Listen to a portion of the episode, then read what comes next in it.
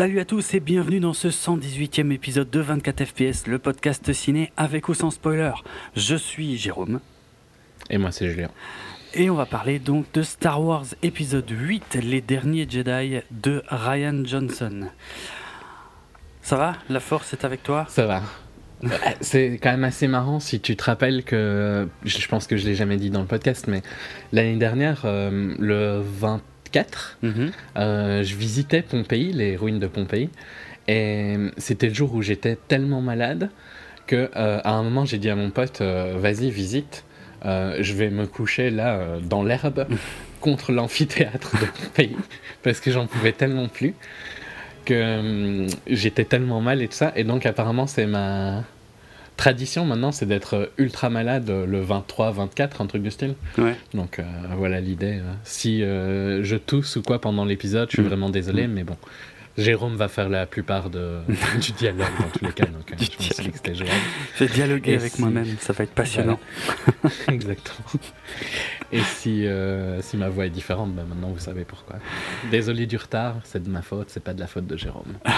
Ouais, ouais, c'est pas grave. Moi, moi, tu sais, j'ai aussi euh, apparemment euh, ces trois dernières années la tradition d'être malade au moment de la, de la sortie du nouveau Star Wars, tu vois. Donc, ouais, je suis comme, comme- voilà. c'est la période de l'année qui veut ça. Si tu veux faire. c'est clairement. C'est... J'ai l'impression d'être malade depuis un mois en plus parce que j'étais déjà malade avant d'aller à Londres. Mm. Et puis ben, j'étais pas top à Londres, tu vois, et quand je suis revenu crever, ben, ça a recommencé. C'est- Bien relou. Je- Vivement que ça s'arrête. Ouais. bon, ceci étant dit, alors le programme de cette émission, euh, les derniers Jedi, une première partie qui, pour une fois, euh, sera un peu moins longue, en tout cas que quand on a fait le réveil de la Force et euh, Rogue One, puisque ça va, on, va remonter vachement moins loin en arrière ce coup-ci. Ça va être, on va arriver plus vite sur la sur la partie euh, critique, mais sans spoiler. Attention, il y a encore des gens qui n'ont pas vu le film. Après, c'est logique. hein, Il y a des gens, je pense, qui attendent euh, entre d'être libres entre Noël et Nouvel An pour aller voir euh, tranquillement le film et de et pas se mélanger à tous les tarés qui se ruent dans les salles euh, dès le début. je peux pas leur en vouloir. Euh, voilà. Et euh, donc voilà, on va, on va vraiment vite fait parler des aspects un petit peu techniques, euh, deux trois choses qui introduisent le film, mais euh, ouais, rapidement la critique sans spoiler. Ensuite, il y aura un signal sonore et là, attention, après, ce sera lâcher les chevaux. Chaque petit détail, chaque seconde du film va être disséqué par moi, apparemment. Et de temps en temps, je te demanderai ton avis quand même, hein, par, Ouais, ouais, par ok. politesse. Mais, Ouais, voilà, juste pour dire, d'avoir une autre voix qui revienne de temps en temps. oui, Que tu, que tu vérifies si je me suis pas endormi. Exact. parce que, parce que, parce que je crois que l'une des raisons pour lesquelles on nous réclame cet épisode quasiment depuis la sortie du film, c'est effectivement qu'il y a, il y a des choses à dire et pas qu'un peu. Euh, D'ailleurs, tiens, je vais tout de suite commencer par un mot là-dessus. Euh, je vous remercie euh, bah, de, votre intérêt pour l'émission et tout. Ouais, dès que le film sort, mais c'est vrai que Avant que je l'aie vu, je crois déjà. Ouais, en plus, ouais, c'est vrai. c'est vrai. Euh, ben voilà, euh, ce qui est chouette, c'est que moi, je préfère prendre mon temps, digérer le film et surtout euh, consulter des tonnes et des tonnes d'articles, de trucs, de machins. Vous trouvez un max d'infos et j'en ai franchement compilé pas mal pour cet épisode que j'ai pas entendu dans beaucoup de podcasts puisque la plupart des autres émissions, effectivement, eux se dépêchent d'enregistrer tout de suite, tout de suite, tout de suite, quoi. Alors, euh, je dis pas, hein, y a, ça a un intérêt aussi de faire les réactions à chaud. Euh, moi, je suis content, vraiment. J'ai pas, alors, j'ai pas eu l'occasion, euh, peut-être que je le redirai ou autant le dire maintenant, mais j'ai pas pu lire la novélisation du film cette fois, contrairement à l'épisode 7 ou à Rogue One. Parce que tout simplement, en fait, elle n'est pas sortie. Euh, ils ont choisi pour la première fois de pas la sortir en même temps que le film. Donc je parle bien sûr de la VO là, hein, on parle pas de la VF. C'était bien pratique ces novélisations. Elles me permettaient parfois de répondre à des questions, à des choses qui étaient un peu étranges hein, dans les films ou euh, des, des trucs un peu pas clairs ou des trucs qui restaient un peu ouverts. Bon ben là c'est pas le cas Euh, puisque euh, Disney, Lucasfilm, je ne sais qui a choisi de sortir cette novélisation le 6 mars 2018. Donc il va falloir encore un peu attendre avant de, avant de voir s'il y a des éléments supplémentaires. Mais vous en faites je pas. Je trouve ça bizarre, hein, franchement. À fond, moi aussi, hein, je comprends pas. C'est quoi l'intérêt quoi ouais, ouais. Les gens qui veulent ça, de toute façon, c'est les, les, hardcore fans. Ils le veulent tout de suite, pas euh, trois mois après. Ben, en fait, apparemment, au niveau marketing, l'idée ce serait de vendre la novélisation en même temps que la sortie euh, Blu-ray DVD quoi. Euh, mais est-ce qu'ils vont en vendre plus parce qu'ils le sortent à ce moment-là? J'en doute assez fortement. Euh, parce que c'est vrai, ceux qui veulent vraiment. Enfin, je sais pas, soi-disant, c'était pour ne pas interférer avec l'expérience cinéma, je sais pas quoi. Ça, c'est les, conneries qu'ils racontent. Tu sais, quand on leur demande pourquoi. Euh, ouais, bah à ce moment-là, tu le Peut-être qu'il n'est pas écrit tout simplement. Oui, je pense que voilà, je pense que la vraie raison, c'est ça. Clairement, ça me paraît beaucoup plus, euh, beaucoup plus crédible. Alors, euh, sur le petit retour, il y a quand même deux, trois petites choses que j'ai lues dont je vais vous parler euh, un petit peu. Euh, petit retour en arrière, donc il y a deux ans, en décembre 2015, c'était la sortie de Star Wars épisode 7, Le Réveil de la Force, réalisé et coécrit par J.J. Abrams, juste pour dire qu'il avait fini sa course avec un box-office monstrueux de plus de 2 milliards de dollars. C'est donc le deuxième film de toute l'histoire à avoir passé cette limite symbolique des 2 milliards, euh, euh, tout en restant encore loin de l'inatteignable 2 euh, milliards, je crois que c'est 2 milliards 7 ou un truc comme ça, de Avatar. Ouais, mais Avatar, c'est. Avatar, c'est notre. C'est ouais, c'est clair. c'est presque 2 milliards 8 mm-hmm. Avatar. Et, et, pour revenir sur une des choses qu'on avait Par contre, Titanic aussi, si tu ajustes. ah, quand tu ajustes, oui, oui quand tu ajustes, ça donne des chiffres assez différents, même avec des très très vieux films, en fait. Ouais. C'est vrai. Euh, ouais, le seul point sur lequel je voulais revenir, en tout cas dans cette partie-là de l'émission par rapport à l'épisode 7, ce sont les excuses de J.J. Abrams concernant une séquence que tout le monde avait, euh, enfin, sur laquelle pas mal de gens avaient tiqué, nous y compris, il me semble, dans notre émission à l'époque. Hein. C'est euh, tout à la fin, lorsque, hum, lorsque Ray revient sur Descartes et qui retrouve, enfin voilà, la base de la résistance, et ben Ray tombe dans les bras de Leia. Enfin, Leia va droit vers Ray et elle zappe complètement Chewbacca et ça avait choqué tout le monde. Et J.J. Abrams s'est vraiment rendu compte de sa connerie. Après, il a dit oui, ok. Je... Lui, il avait tellement Ray en tête, tu vois, comme parce que pour lui, c'est évident que c'est elle qui porte la nouvelle saga, qu'il a complètement zappé l'historique qui pouvait y avoir, euh, l'historique même émotionnel hein, entre Chewbacca mhm. et Leia, qui était beaucoup plus logique. Et voilà. Pour ça, il a présenté ses excuses. Euh, donc maintenant pour, la partie technique de l'épisode 8, bah, ça, comme dit ça va aller super vite puisque en gros euh, on avait appris euh, dès 2014 que Ryan Johnson en fait serait en charge de l'épisode 8 de la saga. Euh, au niveau de l'écriture, il y, a, quand même quelque chose qui est, très intéressant. C'est le fait que Lawrence Kasdan, donc, qui avait coécrit l'Empire contre-attaque, euh, et euh, je sais plus, oui, qui avait aussi un peu écrit donc l'épisode 7, à la base avait écrit une espèce de base en fait de travail pour, pour l'épisode 8. Et quand Ryan Johnson est arrivé sur le projet, il a tout de suite dit est-ce que je peux repartir de zéro? Est-ce que je peux tout zapper? Parce que, en gros, euh, Lawrence Kasdan, lui, n'avait pas terminé finalement vraiment son travail. Enfin, c'est pas qu'il n'avait pas terminé, mais c'était une ébauche, quoi, ce qu'il avait fait sur l'épisode 8. Et en fait, c'est plus ou moins à cette époque-là qu'il avait de toute façon été appelé en urgence pour retravailler euh, le scénario de l'épisode 7 avec J.J. Abrams. Donc, euh, il paraît que ce que les bases qu'il avait jetées en plus ne collaient pas du tout avec les réécritures qui ont été effectuées par lui-même et J.J. Abrams sur l'épisode 7. Donc Ryan Johnson avait demandé s'il pouvait voilà, euh, tout zapper et repartir d'une euh, page blanche pour l'épisode 8. Euh, Sachant que Ryan Johnson était aussi chargé, euh, ça l'avenir nous dira ce qu'il en est, euh, d'écrire aussi un traitement pour euh, le futur film, l'épisode 9. Ryan Johnson a également fait appel à un de ses proches collaborateurs, Ram Bergman en fait, qui est je crois plus ou moins son... producteur habituel de ses films. Donc voilà il l'a il l'a ramené avec lui en fait sur l'épisode 8 voilà ça c'est un détail hein, c'est pas grand chose Euh, Ryan Johnson a rapidement révélé que l'épisode 8 euh, démarrerait euh, immédiatement après la fin de l'épisode 7, ce qui est une nouveauté dans la saga. encore que, maintenant on pourrait presque dire que l'épisode 4 démarre presque juste après Rogue One. Bref, je vais chercher dans les détails.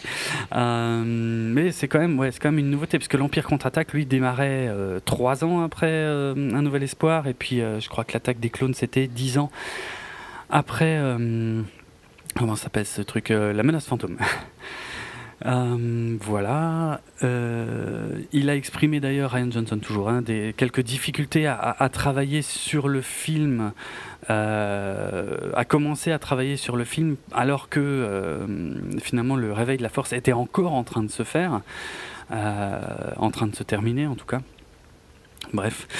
Il y, a un truc qui est amusant, c'est que au début, enfin après la sortie de l'épisode 7, en fait, J.J. Abrams a euh, accompagné dans les premiers temps, ça fait partie de son contrat, hein, c'était prévu, a accompagné Ryan Johnson. Euh, et euh, Ryan Johnson, lui, était censé également accompagner, à partir de plus ou moins maintenant, Colin Trevorrow dans les, les, travaux préparatoires de l'épisode 9.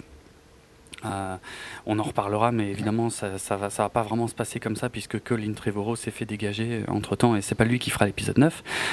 Euh, mais voilà, ça c'était, ça fait partie du plan, on va dire, de Lucasfilm. Chaque réalisateur doit un peu accompagner le suivant euh, au début du, travail sur le film, sur film d'après, quoi. Hum, bon, on a appris le, le, le, nom du film, ça, on s'en fout. Euh, enfin, tout le monde le connaît maintenant. Les derniers Jedi, bien que ce soit. Euh, C'était quand même un sujet de oui, discorde. Il y, avait, y avait débat parce qu'effectivement, euh, The Last Jedi en VO, ça n'indique pas si c'est du singulier ou du pluriel. Et il a fallu attendre en fait les premières versions internationales pour savoir, enfin pour apprendre que c'était du pluriel, ce qui était un peu le foutoir parce que Ryan Johnson disait oui bon pour moi c'est du singulier. Il bah, faudrait savoir. c'est du singulier, c'est du pluriel. Euh, bref, on en parlera évidemment dans la seconde partie de l'émission. Je crois plus ou moins comprendre ce qu'il voulait dire par là.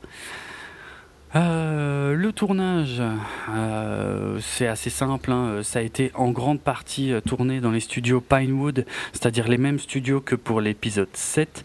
Il y a quand même eu quelques prises de vue bah, sur l'île de Skellig Michael, donc en Irlande, bah, au même endroit que les plans finaux de l'épisode 7, ce qui est assez logique. D'ailleurs, ces, ces prises de vue-là ont été faites avant juste avant la sortie de l'épisode 7, en fait, c'était l'épisode 8 n'était encore qu'en pré-production, mais ils ont tout de suite été tournés la suite de ces plans-là. Et en fait, il y en a, ils en ont tourné très peu. Il hein. faut savoir que tout ce qui se passe sur cette île dans l'épisode 8, globalement, n'a largement pas été euh, tourné euh, sur place. Il y a une partie qui a été tournée à d'autres endroits, euh, je crois en Irlande aussi d'ailleurs, une partie en studio également. Enfin, voilà quoi. De toute façon, ils en ont chié, ils n'ont pas vraiment réussi à tourner comme ils voulaient dans la grande tradition de Star Wars. Hein. ils ont des problèmes de météo. Euh, en même temps, c'est l'Irlande, quoi. Oui, oui, aussi. L'Irlande, c'est une petite île minuscule. Ouais, je suis, d'accord. Je suis d'accord. Pour, pour l'anecdote, il y avait, euh, il y avait des marches, mais je crois, je me demande si c'est pas les marches qu'on voit justement à la fin de l'épisode 7. Il y avait un sacré paquet de marches à monter chaque jour pour aller faire les prises de vue. Et euh, Marc Hamill aurait demandé à, à, à pouvoir rester en haut, en fait à pouvoir euh, faire, euh, planter sa tente en haut euh, pour éviter de, faire ce chemin tous les jours. Et on lui a refusé parce que c'est une île qui est classée au patrimoine mondial de l'UNESCO. Et donc, t'as pas le droit de planter ta tente. Voilà. le film. Et donc, la fin de l'histoire, c'est qu'il y a six stagiaires qui portaient Marc Hamill tous les matins. si ça se trouve, ouais. Euh, le film a été tourné d'ailleurs sous le titre de travail euh, Space Bear, euh, l'ours de l'espace. parmi les lieux de tournage, il y a eu aussi un désert, enfin une mer de sel en Bolivie. il y a eu les rues de, de Dubrovnik. Enfin voilà, bon, pas mal de petites choses dans ce genre-là. Qu'est-ce que je peux encore dire que ça se résume à Salut, on a de l'argent, on va tourner dans tous les trucs les plus cool d'Europe. Et puis... Oh, ouais, oui, c'est pas faux, quelque part. C'est vrai que c'est vrai que c'est des endroits plutôt classe, quoi. Euh, évidemment, John Williams, lui, a été confirmé assez rapidement à la musique. Euh, Et euh, le, seul petit couac, on va dire, parce que là j'ai quasiment fini hein, pour la fiche technique, hein, comme quoi c'est vraiment rapide, j'ai pas menti pour une fois. C'est que début, je sais plus si c'était début 2015, non, c'était début 2016 en fait. Début 2016, euh, ils ont changé la date de sortie de l'épisode 8 parce qu'il était prévu qu'en fait l'épisode 8 sorte à l'origine euh, au mois de mai 2017, euh, donc le fameux mois de mai historique hein, pour les sorties de Star Wars, sur lequel Disney voulait revenir à partir de l'épisode 8. Et et en fait, bon, bah, ce qui s'est, sans grande surprise, au bout d'un moment, euh, on est revenu à une sortie au mois de décembre. Ça va, Julien, t'es toujours là? Ouais, ouais, il, y a eu un petit... il y a eu un petit bug, c'est pas grave. On continue. T'as pas raté grand chose. Je t'en prie. Euh... Voilà. Enfin, je, ne, je, ne, dis pas que ce que tu me dis n'est pas excessivement intéressant, mais. Je te remercie. J'ai très vite réglé le problème, on va dire ça comme ça. C'est vrai. très bien. Euh, ce qui nous permet d'enchaîner sur le casting, qui va nous permettre de glisser tout doucement sur euh, la critique. Sans spoiler, je le rappelle. Hein, euh, donc, vous inquiétez pas, on va faire très attention à ce qu'on dit. Euh, et on va passer en revue. Alors de toute façon, le casting, il y a euh, quasiment tous les gens. Ah oui, on va pas refaire la. J'ai même pas dit ça, mais on va pas refaire la filmo de Ryan Johnson. On avait déjà fait un épisode consacré à Looper il y a quelques années, donc on n'a pas besoin de repasser par là. Ça, c'est une bonne chose. Le casting, c'est pareil, une grande partie qui revient aussi, même si on va dire un mot comme ça euh, vite fait de chacun d'entre eux pour commencer à glisser sur notre critique.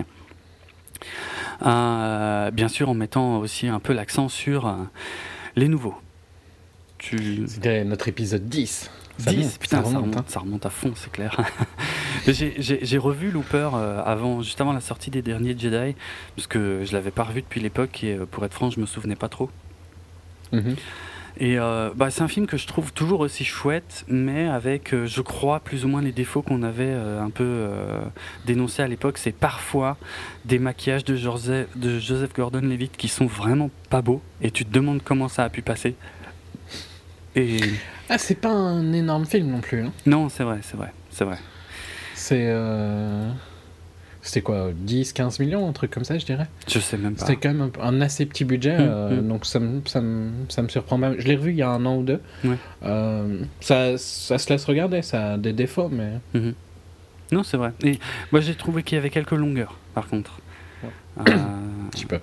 Puis il y a deux, trois trucs qui, sont, qui ont si tu réfléchis trop, euh, mais bon, c'est le problème du. Oui. Quand on parle de voyage temporel et tout ça, mais qui sont un petit peu difficiles à accepter.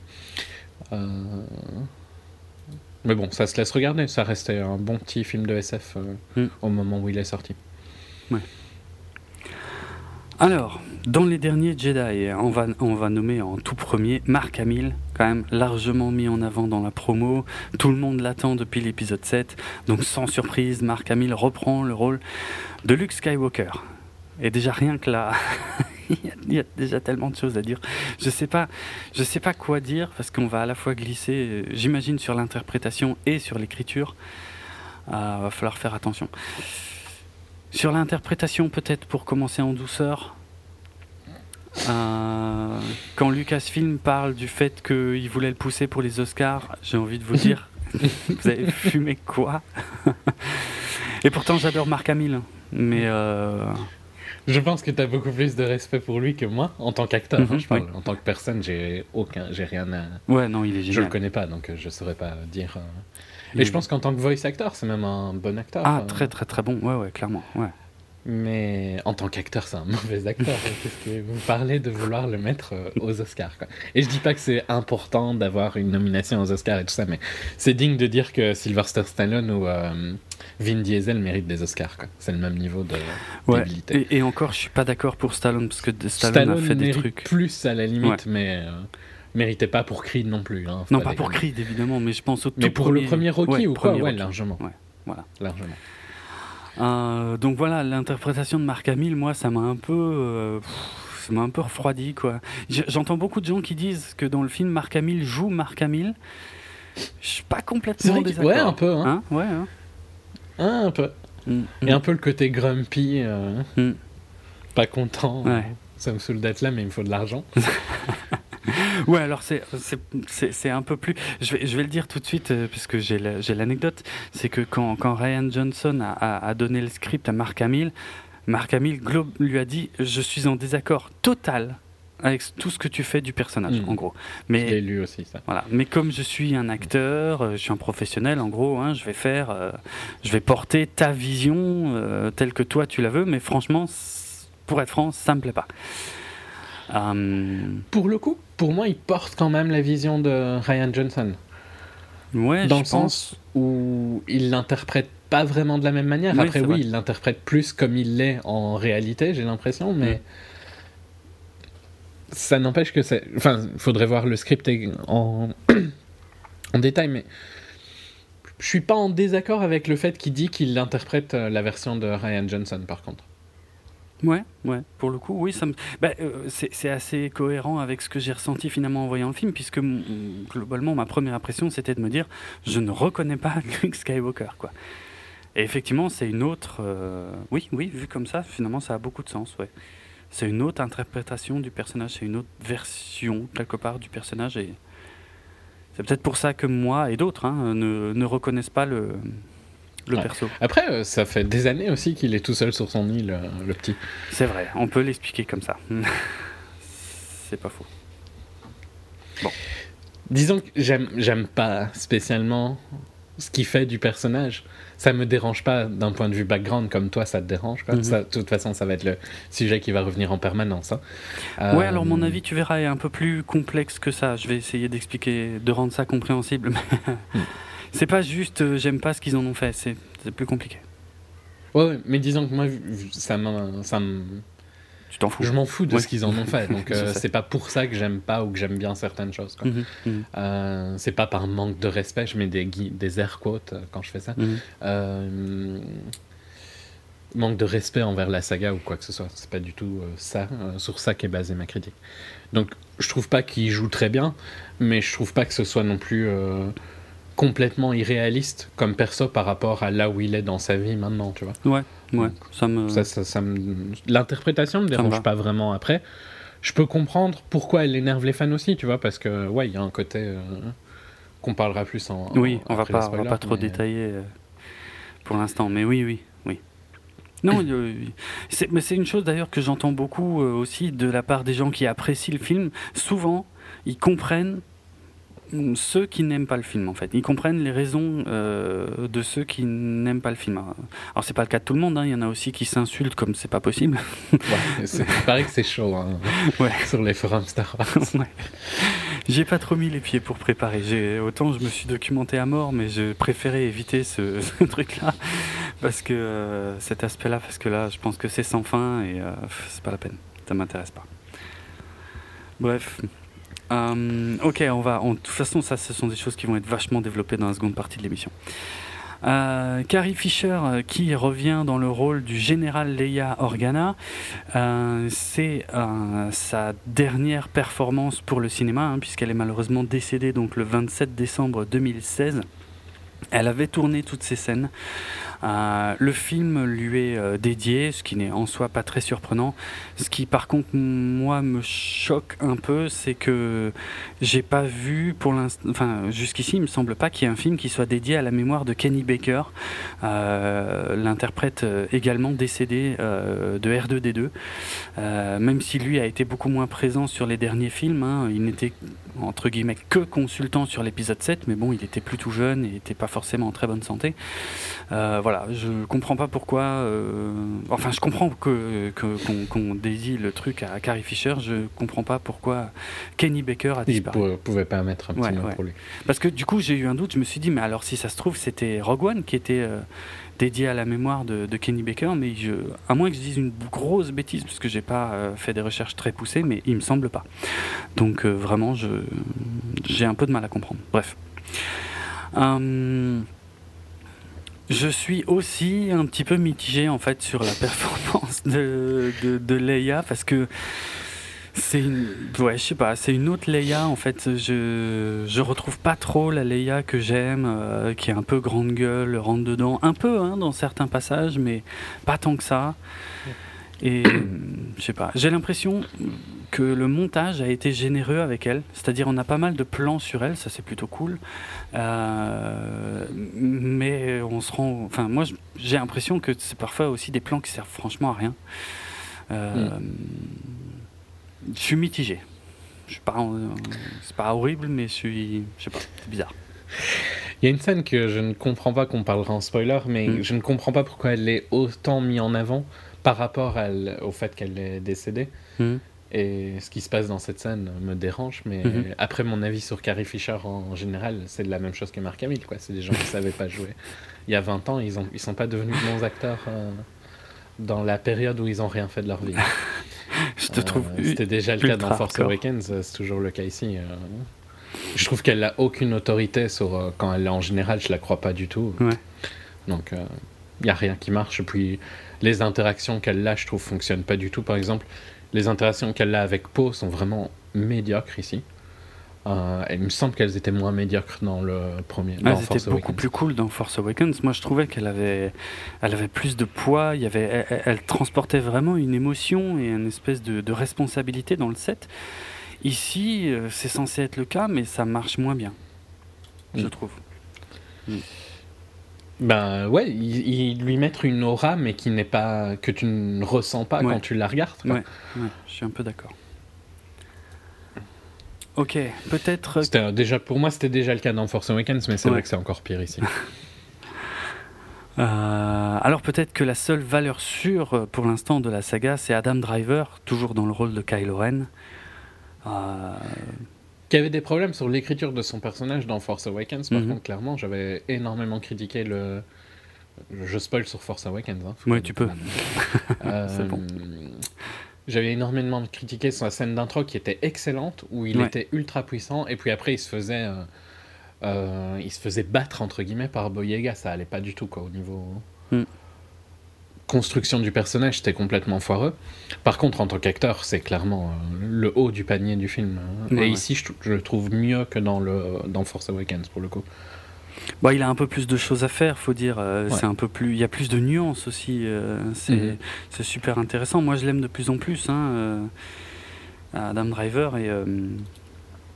ouais, je, ça, ça, me va. Après, je parle pas de l'écriture du personnage, ça c'est un autre problème, mais sur l'interprétation. Ah, il y a des problèmes dans son perso, mais je trouve que lui, son interprétation, hmm. il fait tout ce qu'il peut pour essayer de le rendre intéressant. Ouais, ouais, ouais.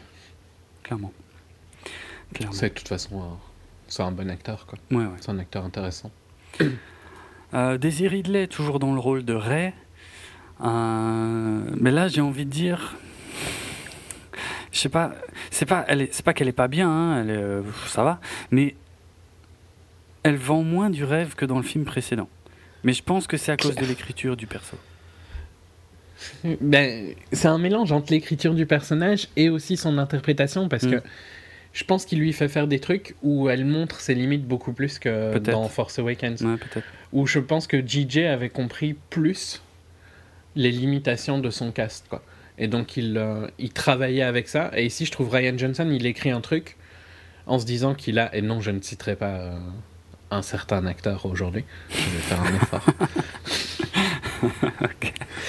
Euh, je trouve qu'on dirait qu'il écrit sans avoir une idée des acteurs avec qui il va travailler. Euh, et je trouve que JJ avait plus travaillé avec les points forts et les points faibles de ses acteurs, justement. Mais c'est surtout que c'est JJ qui a casté les acteurs en fait et, pas Ryan Johnson. Là, Ryan Johnson, il doit, lui, il a écrit un truc. Après, il faut bien que les acteurs le fassent, on va dire quoi. Je pense pas qu'il ait adapté son écriture. C'est aussi de ta faute si t'écris. Il sait les acteurs ah bah, Je suis bien d'accord. À un moment, euh, il avait qu'à écrire pour que ça fonctionne avec les acteurs qu'il a. Mm, mm. Oui, oui, non, je, je, suis d'accord. De toute façon, on n'a pas fini de parler de l'écriture de Ryan Johnson dans cet mm. épisode. Hein. Moi, ça va être mon fil rouge, hein, clairement. Ah, bah, euh, mais oui. C'est euh, le plus gros problème. Mais c'est dommage parce que je l'avais trouvé sympa dans euh, Force Awakens. Ben ouais. Elle était, elle était bien, mais ici je trouve que elle surjoue à plein de moments. Elle a l'air fâchée, c'est ridicule. tu, te dis, c'est bon, retourne à, l'école maternelle, petite. Hmm. Et son background, ça, on en parlera d'un parti spoiler, mais hmm. il y a plein de trucs qui fonctionnent pas. principalement, c'est plus dans son interprétation. Après, oui, c'est l'interprétation que Ryan Johnson lui fait faire. Mais euh, je sais pas, je trouve qu'elle montre beaucoup plus ses limites qu'elle ne les montrait dans, dans euh, Force Awakens. Ouais, Non, je suis assez d'accord. Hein. Elle est moins, moins attachante, moins touchante, moins. Euh, on, est, on, sort beaucoup moins du film euh, sous le charme de, de Rey. Hmm, clairement. Complètement. Elle, elle c'est un rôle important dans Murder on Orient Express Dans le crime de l'Orient Express Ouais, elle a quelques scènes, quoi. Et, et elle est ok? Ouais, ça va. On en parlera dans un débrief, mais. Non, ça va. Elle est, elle est, elle est bien, elle montre aussi quand même des limites de jeu. Je pense que toi, tu verras des limites parce que elle, elle, elle joue, euh, comment? Elle joue d'une manière en fait, une seule en fait. Il n'y a pas de, il a pas de nuance. Bah, je trouve qu'elle le fait aussi. Quand tu réanalyses maintenant Force Awakens avec euh, avec euh, Last Jedi, hmm. je trouve que tu vois les mêmes traits. Hein. C'est juste que dans Force Awakens, il renforçait un personnage et ici, il le détruit un peu. Hmm. oui, bah ça, on n'a pas fini d'en parler, mais oui. oui. C'est même pas le plus gros problème, hein, de toute façon. Non. Continuons. Euh, John Boyega qui revient dans le rôle de Finn.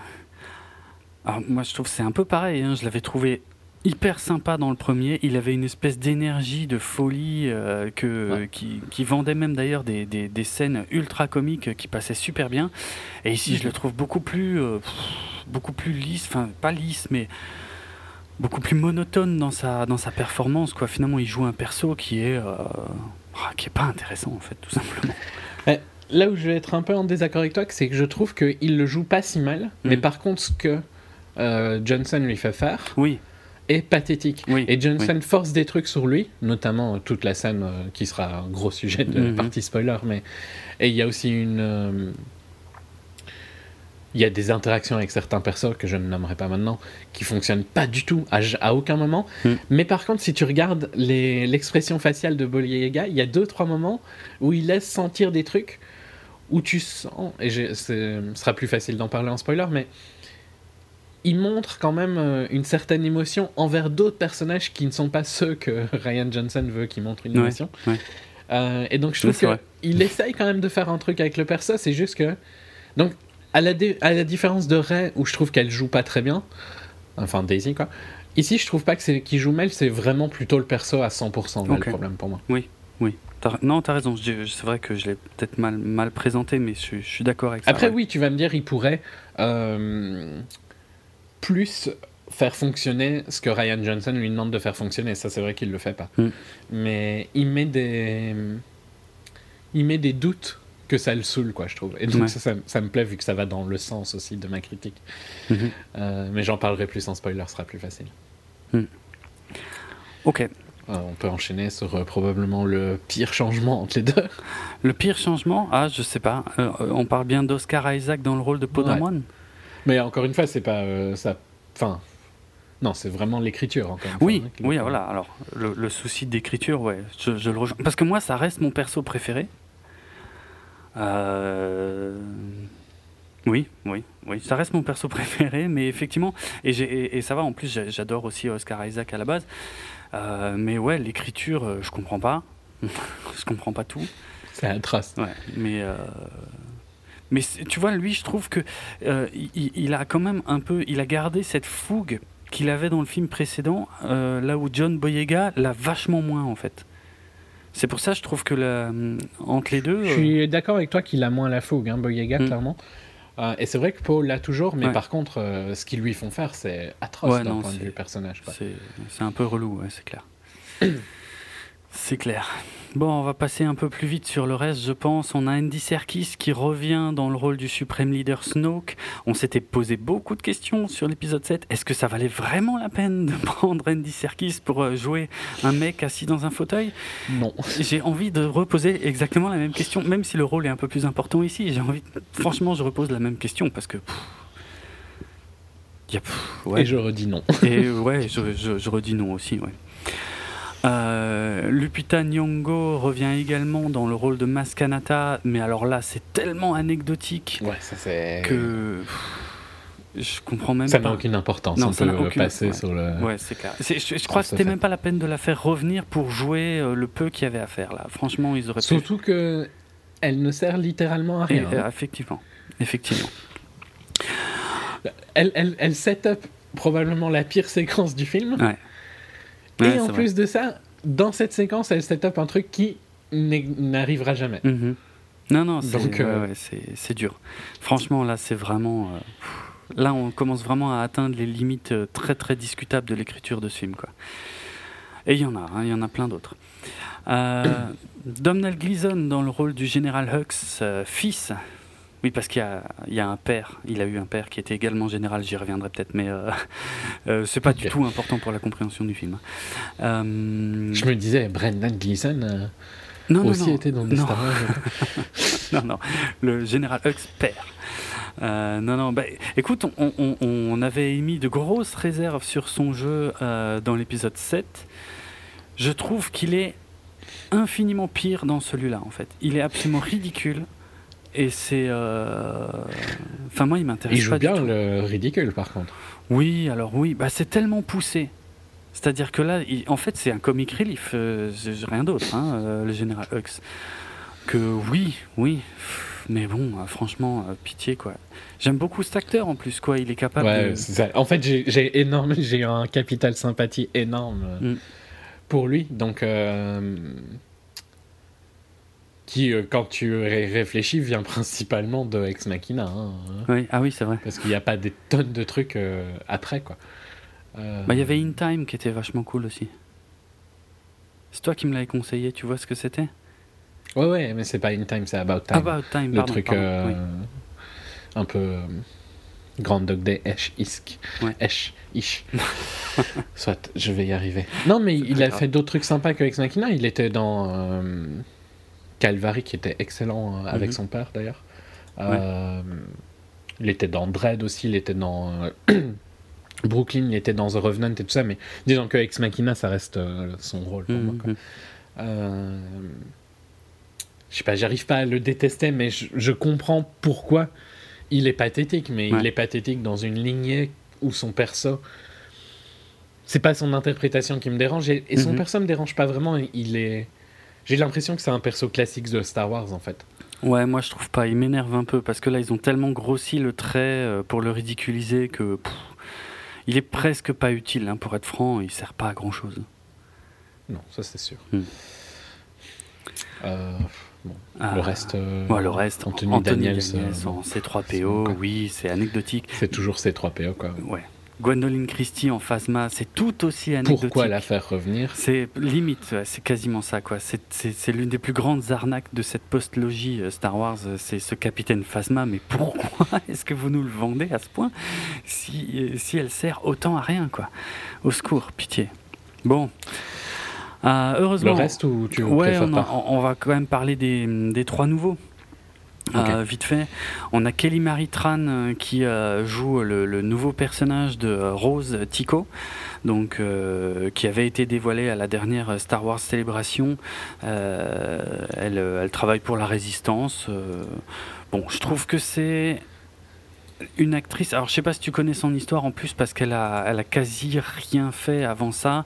Elle galérait pour trouver des rôles. elle a, elle a d'ailleurs failli abandonner euh, l'idée de, faire du cinéma euh, tout court. hein. Et puis elle a été castée. Elle était la première surprise.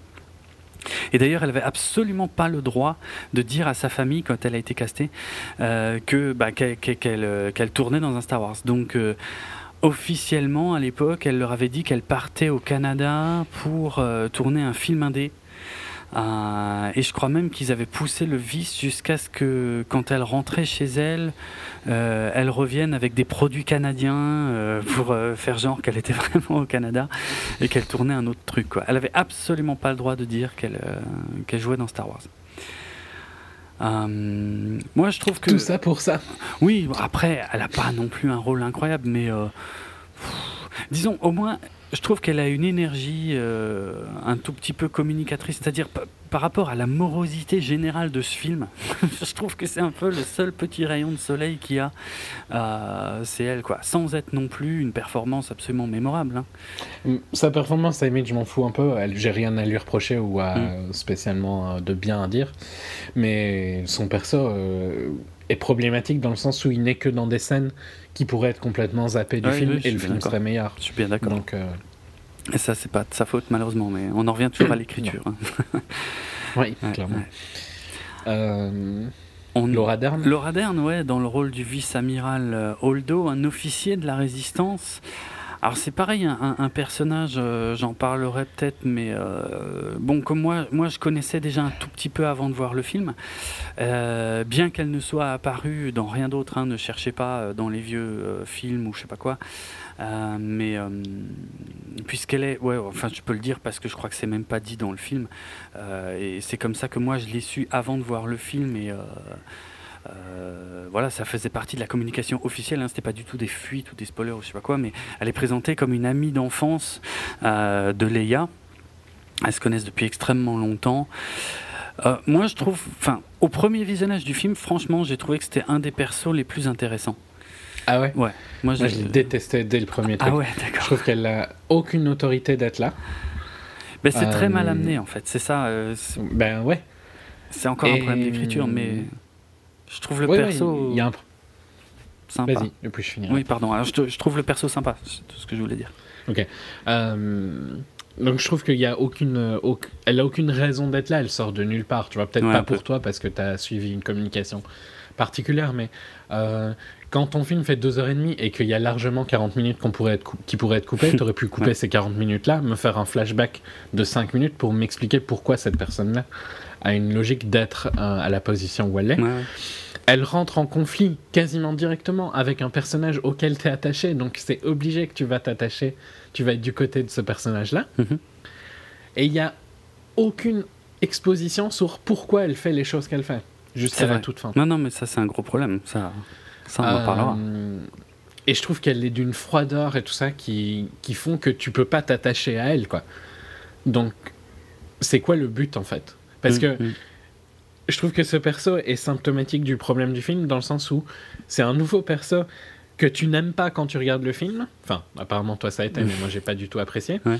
Et qui, à la fin du film, te détruit un autre perso que tu aimais bien à cause d'une exposition.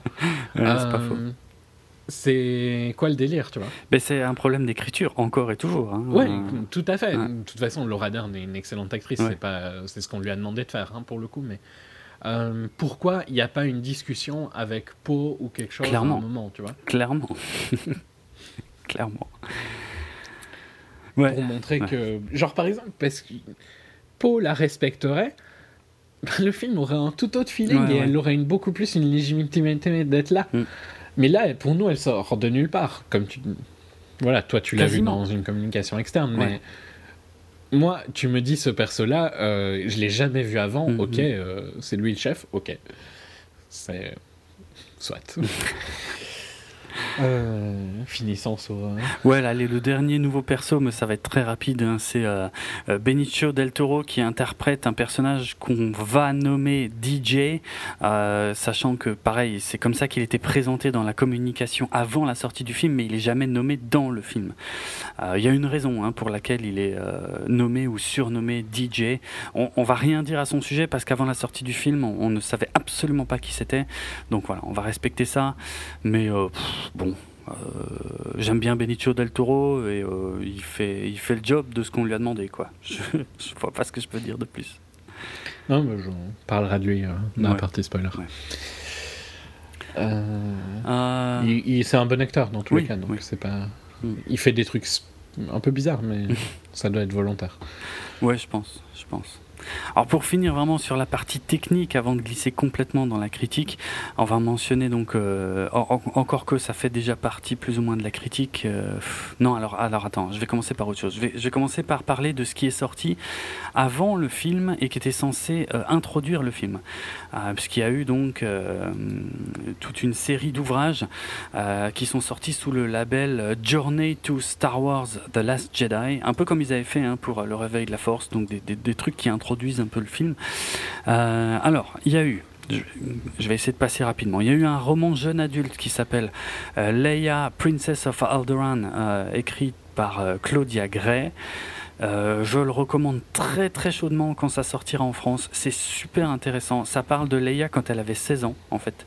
Euh, euh, elle participe à un programme impérial qui permet aux jeunes, comme ça, futurs dirigeants de leur planète, donc elle en l'occurrence Alderaan, puisqu'elle est princesse, et qui permet comme ça de commencer à, travailler un peu dans les rouages du Sénat. Euh, et, c'est d'ailleurs par ce biais-là qu'elle va faire la connaissance dans ce livre-là, donc qui est sorti quoi deux mois avant la sortie du film. Elle va faire la connaissance de Holdo en fait. Et c'est de là qu'elles se connaissent tout simplement depuis qu'elles étaient ados.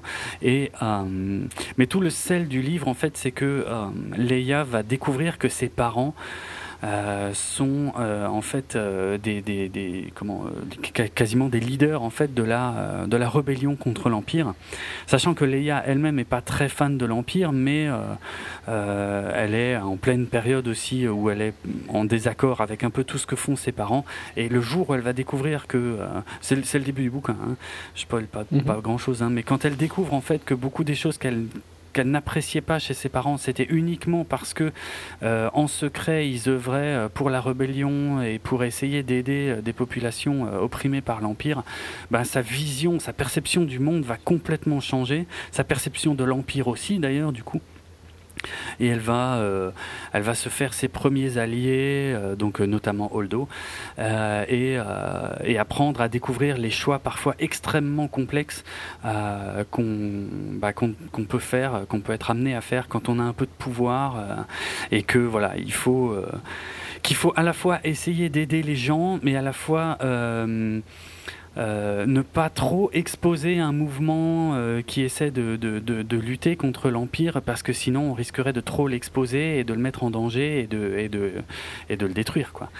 Euh, donc un, roman très, très mature, très intéressant, vraiment super, qui introduisait donc ouais, en plus des petits éléments comme le personnage de Holdo et la et la planète, la planète de Crate que, qui apparaît dans l'épisode 8 également. Euh, mais ça, je dirais, j'en dirai plus euh, tout à l'heure. On a eu également le roman Phasma, euh, écrit par Delilah S. Dawson. alors celui-là, je ne recommande pas du tout. Hein. si vous voulez tout savoir de Phasma, quasiment de sa naissance jusqu'au moment où elle a rejoint le Premier Ordre, oui, c'est sympa. Mais en fait, en tant que bouquin, c'est vraiment... Enfin, moi, j'ai trouvé ça... Public cible Six personnes. Mais ouais, déjà. c'est pas faux. Mais, mais en plus, le pire, c'est qu'ils se sont vraiment pas donné la peine d'écrire quelque chose d'intéressant. C'est-à-dire, le début du bouquin, vraiment, le, le début du parcours de Phasma est sympa. Euh, et la toute fin aussi, si tu veux. Mais alors, le milieu, on va dire les 10% au début, les 10% à la fin sont bien. Mais ça, ça laisse 80% du bouquin qui sont d'un ennui inimaginable. et j'ai une théorie à ce sujet. Je pense en fait que chez, euh, j'allais dire Lucas Books, mais je sais pas si ça existe encore. Ça c'était un truc du temps de, George Lucas. Euh, j'imagine que chez Lucas Books, en fait, ils ont un stock d'histoires euh, avec. tu peux mettre n'importe quel personnage. Tu, tu remplaces. voilà, tu changes juste le nom et en fait, l'histoire c'est toujours le même principe. C'est ils sont perdus, isolés sur une planète hostile et il faut qu'ils arrivent à s'en sortir. Voilà. Et tu peux raconter n'importe quoi. Tu peux mettre n'importe quel personnage, tu peux raconter n'importe quelle histoire, du moment que tu changes juste un peu le début et la fin, et ça te fait un bouquin. Bah, globalement, c'est le feeling que j'ai eu sur Phasma. Alors, je dis pas, j'ai appris deux, trois trucs sympas sur son caractère, on va dire, mais enfin, euh, on n'avait pas besoin de lire ce truc pour savoir qu'elle était totalement intransigeante et, euh, et qu'elle a toujours vécu masquée, et ainsi de suite. Bon, après, on a des, petits détails un peu plus intéressants. C'est justement dans ce bouquin-là que j'ai fait la connaissance du général Hux père en fait. Euh, voilà. Mm, mais bref, ouais, j'en dirai pas beaucoup plus en fait. Non, c'est pas, franchement, c'est pas très intéressant. Euh, on a eu un roman junior qui s'appelle The Legends of Luke Skywalker, écrit par Ken Liu. Alors, c'est marrant parce que je n'ai pas du tout la même vision du bouquin euh, maintenant que j'ai vu le film qu'avant, quand je l'ai lu. Mais globalement, c'est un recueil de plusieurs histoires. Alors, c'est pas des nouvelles puisque c'est tout écrit en plus par le même gars, mais euh, c'est un recueil de quelques histoires. En fait, en fait, en gros, ça nous raconte des enfants euh, qui sont euh, dans un vaisseau qui va sur euh, qui va à Cantobite, donc la ville casino qu'on découvre dans l'épisode 8, et qui se racontent des histoires qu'ils ont entendues à propos de Luke Skywalker, quoi, qui entretiennent la légende. Et c'est d'un intérêt très discutable. Il y, y, a des choses très amusantes, c'est-à-dire qu'il y, y a, certaines histoires où on va nous raconter des événements que nous, on a vus dans les anciens films, mais de la manière dont elles sont un peu colportées dans la galaxie. Et ils racontent des fois n'importe quoi. Mais vraiment, c'est hallucinant. C'est à quoi ça me fait penser mm. Mais ça me l'a fait penser aussi à un moment du film. Donc c'est euh, un Mad Max. c'est le 3. Avec les gamins. Il y a les gosses au début qui parlent de Max. Je crois que c'est le 3, ouais. Ou c'est le 2, je sais pas. Ouais, c'est le 3. Hein. Je pense, ouais. Enfin, le, le, le 3, c'est. Euh, ben, les gamins, ils sont pas au début, par contre, ils les rencontrent à partir de la moitié du film. Euh... Oui, non, j'ai dit que c'était au début. Ouais. Ok, non, mais euh, je voulais dire, il y a des gamins à un moment qui parlent de, des légendes de Max, euh, mais après qu'ils soient partis. Hein.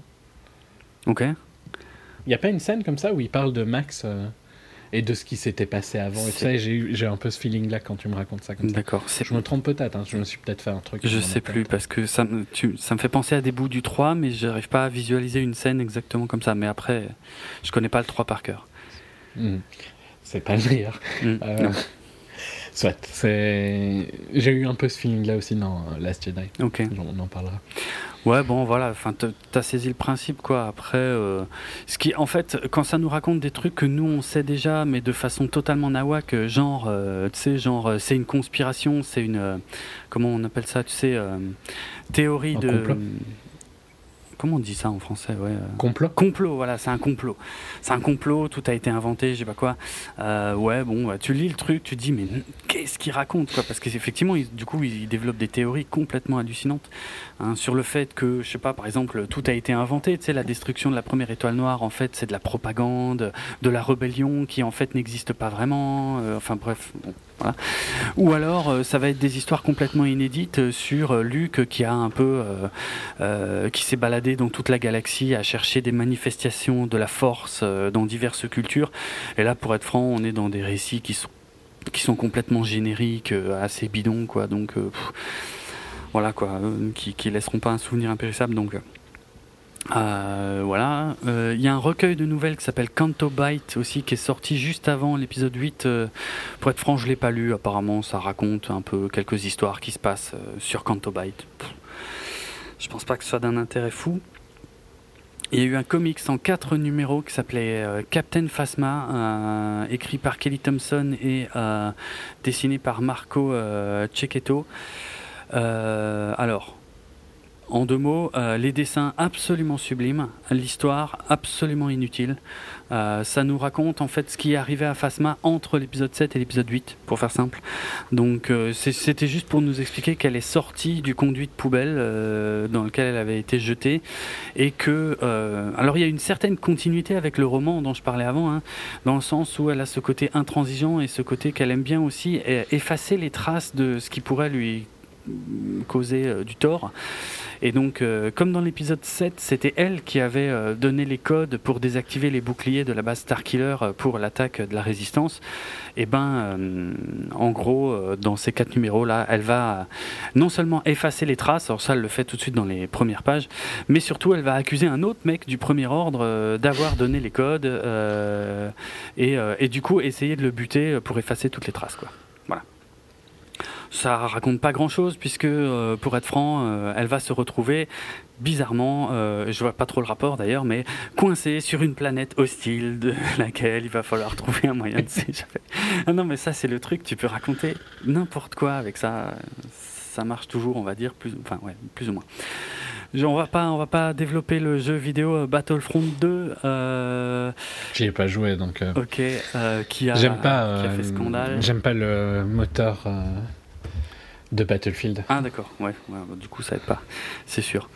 Bon, on va pas du tout parler du scandale, hein, du, du, financement du jeu, enfin pas du financement, mais du, enfin bref, euh, du moteur économique. Après, on peut en parler si tu veux, mais euh, je trouve ça intéressant que euh, c'est un sujet qui, au final, doit aller devant les lois parce qu'au au final, c'est un truc foireux à mort, vrai. les loot box C'est vrai que c'est un peu bizarre. Donc je suis content que un, gros, un, jeu suffisamment gros ait eu cette euh, hype Quelque négative part, oui. parce que ça a permis de débloquer le problème. Ouais, ouais, c'est- Euh, pas faux. parce que le problème, il existait depuis super longtemps. donc, enfin, Sur plein de jeux. Pas super longtemps, mais ouais. disons, il existait sur d'autres jeux.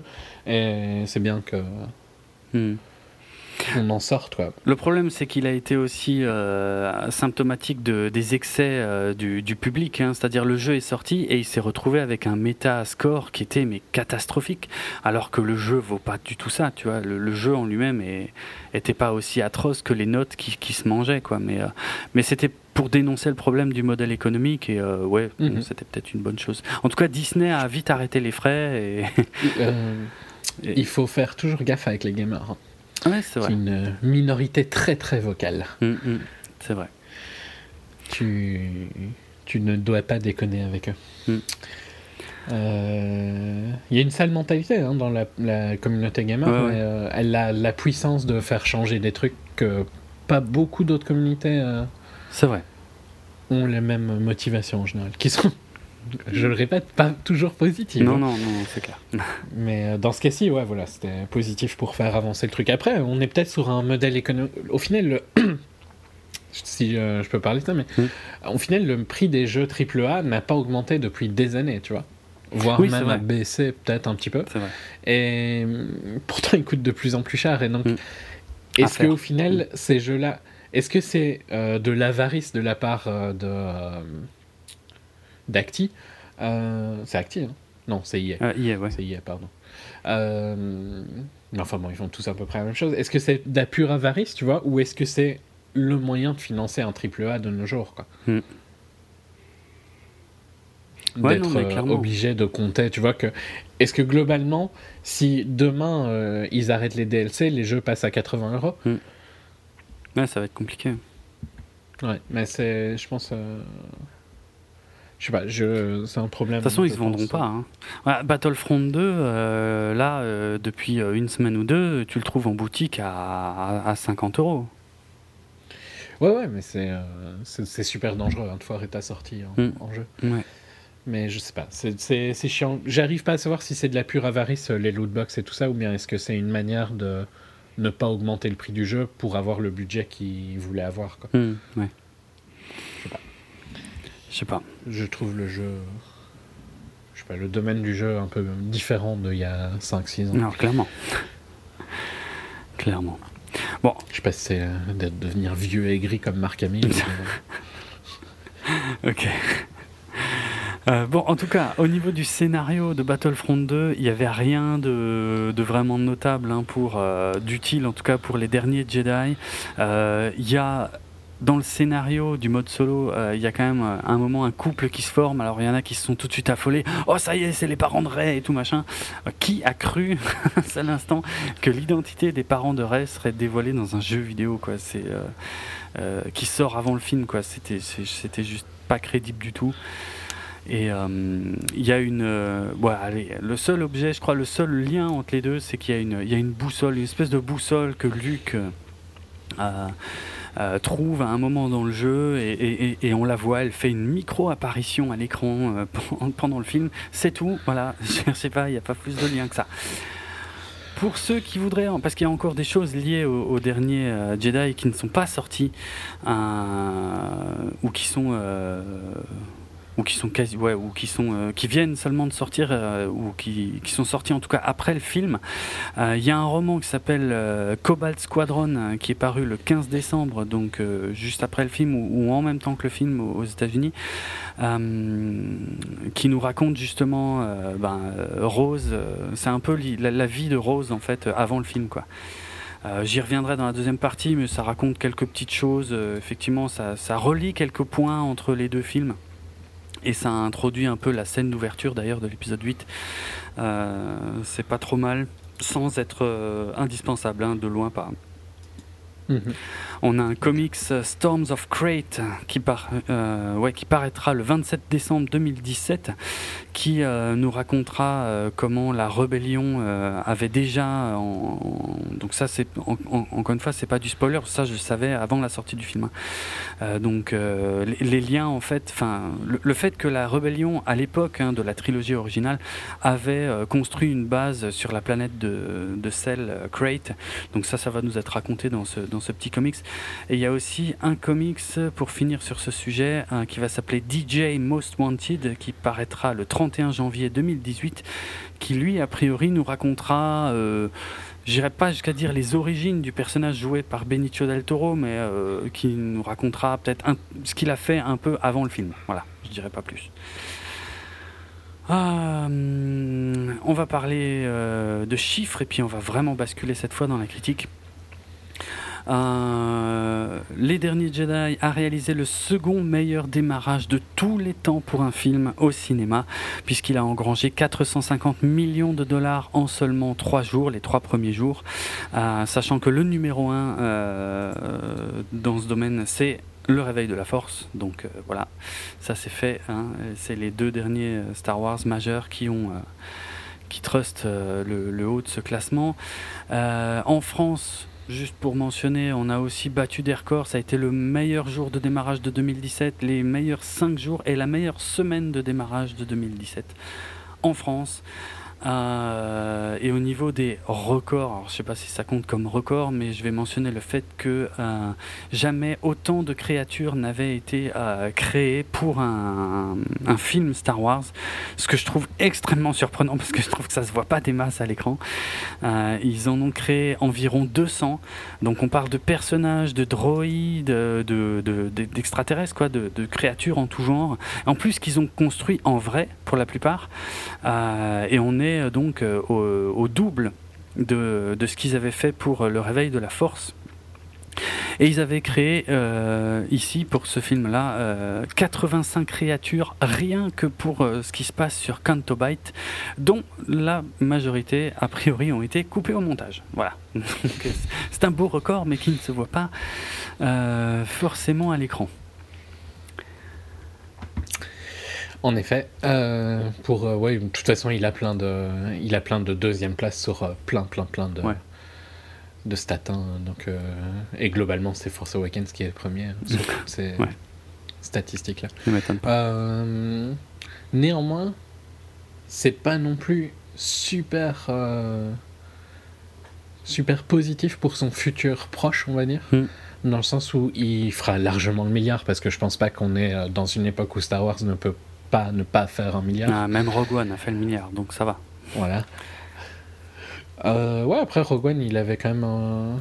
je, pense que même si j'ai pas aimé moi Rogue One, je pense qu'il avait une bonne deuxième vie entre guillemets. Ouais. Je pense qu'il a, il a bien tenu quoi, comme truc. Mm. Euh, ici, il, il, chute quand même pas mal au niveau de, des scores du deuxième week-end. Donc, euh, mm. il y a, en dehors des fans qui n'ont pas aimé le film et qui le plombent sur Metacritic ou sur Rotten et tout ça, euh, il y a quand même pas une envie extrême d'aller d'aller le voir quoi chez les gens. Non.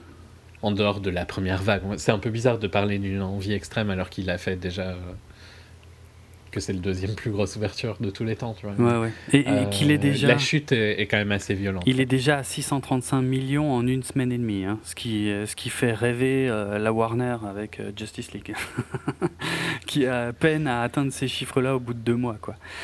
Mais.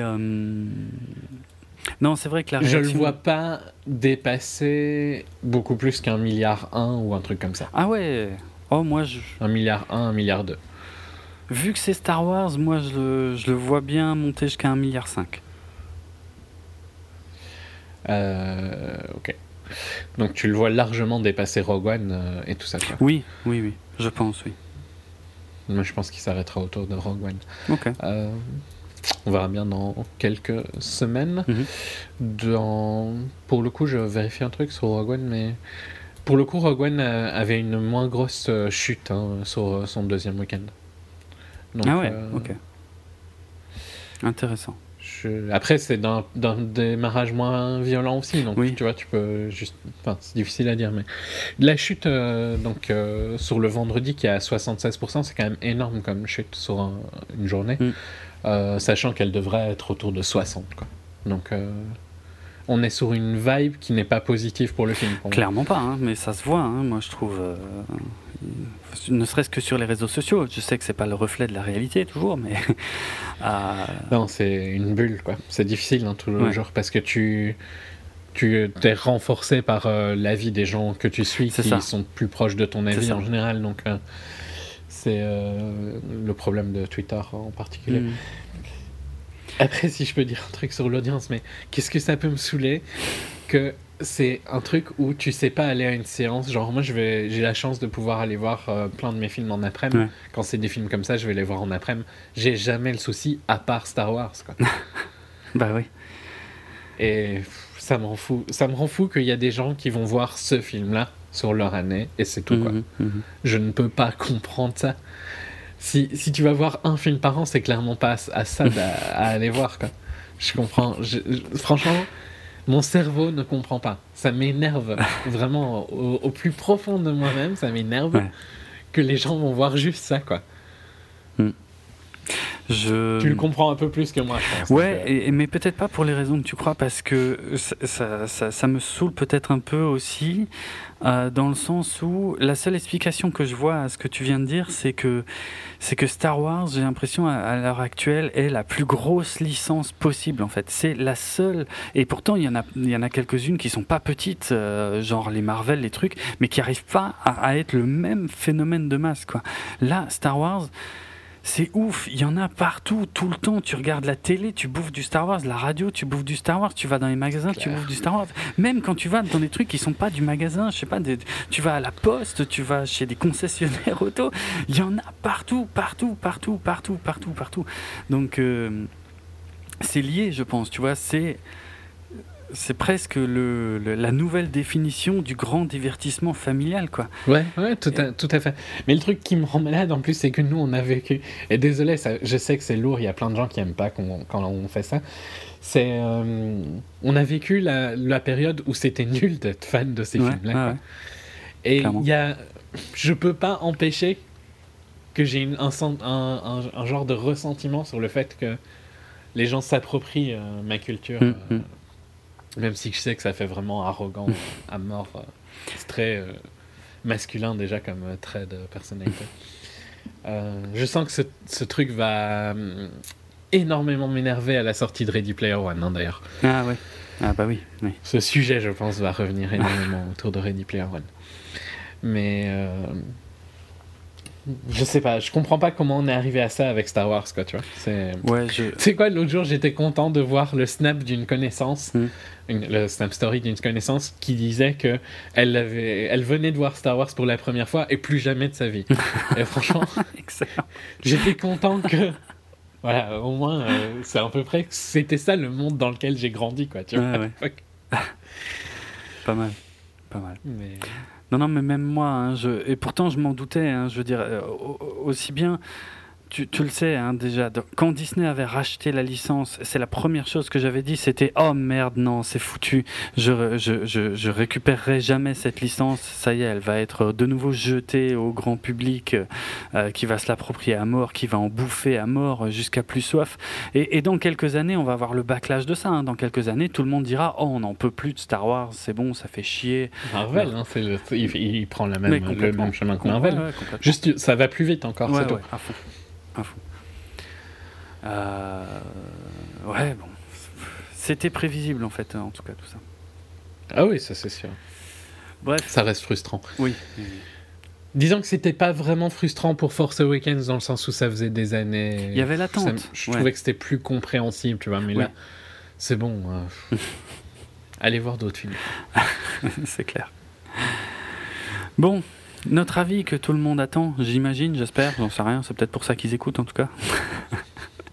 je sais pas, je te laisse Il commencer. clair déjà depuis longtemps, mais.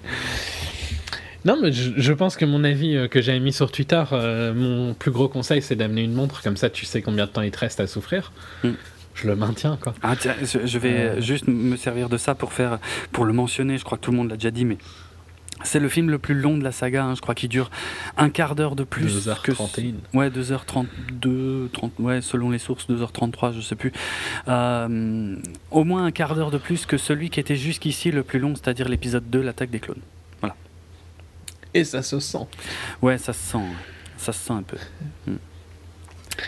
Donc, euh, oui, parce que je ne sors pas. Je regarde ma montre parce que je ne sors pas mon téléphone, sinon c'est pas poli pour les autres. hein. C'est pour ça qu'il faut une montre euh, pour aller voir des films chiants. Mm.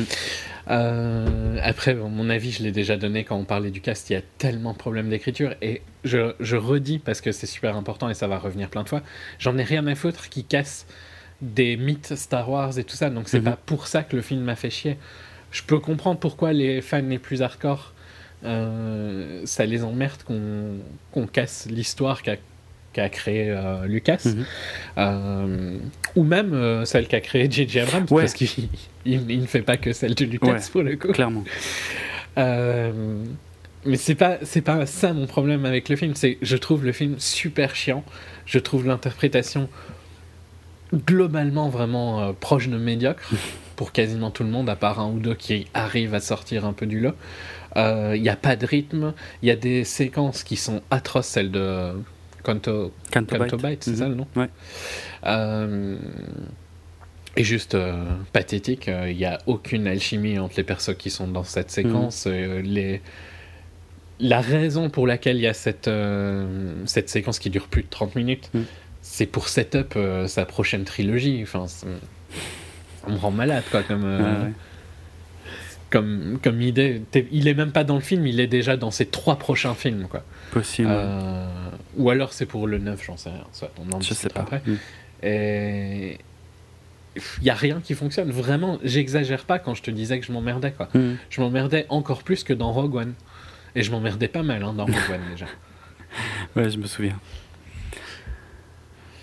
Je te laisse. Ok. Ah ouais, ah ouais, d'accord. Oui, c'est déjà fait. Oh la vache, parce que moi, ça va être. Ah non, mais je, je le conseille. Si tu veux que je donne un truc, je, je peux pas le conseiller. Il y a, ri- y a rien d'intéressant. Hmm. Si je, je clôture sur ça, il y a même pas des trucs vraiment visuellement intéressants. Il y a un combat potable et il y a un petit trick euh, visuel sympa euh, avec la planète euh, Crate. et un personnage à la fin. Hmm. Pardon? La planète de sel. Ouais, Crate. Ouais. Great, ok. Euh, mais ouais. euh, sinon, ce n'est ni un remake de Empire, Oh, ça, je suis pas d'accord. mais ça l'est aussi, quoi. Hmm. Mais c'est pas aussi marqué que pour Force Awakens. Disons que c'est fait différemment, ouais. Euh, Mais c'est vrai que ça reprend les mêmes codes, mais tu le ressens moins que dans. Force Awakens, je trouve. Ouais, ça dépend. Moi, je, dans la seconde partie, je vais bien m'amuser à pointer tous les trucs qui sont exactement comme dans l'Empire contre-attaque. Et plus j'y pense, et plus j'en trouve, quoi. Et c'est ouf à quel point. Euh, là où Ryan Johnson a été très malin, c'est qu'effectivement, il l'a mieux caché que ne l'avait fait J.J. Abrams, qui avait rendu le truc vraiment évident euh, dans l'épisode 7. Ouais. Mais franchement, Je dirais pas juste qu'il l'a mieux caché, mais la construction des personnages est. Je trouve que c'est un peu un anti-empire sur certains points, tu vois. oui, oui, et c'est pas faux. Oui, oui, c'est vrai. Alors que JJ avait plus euh, rendu hommage, on va Mhm. dire, euh, pour pas dire plagiat, quoi. Euh, Ici, je trouve qu'il il, il fait aucun des deux, mais c'est vrai que c'est une copie, mais. Genre, c'est une copie de Bollywood qui respecte pas, quoi. tu vois le, le truc euh, Gremlins qui a, t'as- Tu te rappelles de l'épisode Community où il regarde un Gremlins portugais? Non. Pour être franc, non. Il y, a un- il y a un épisode euh, de Community où il regarde un Gremlins euh, portugais, je pense, de tête.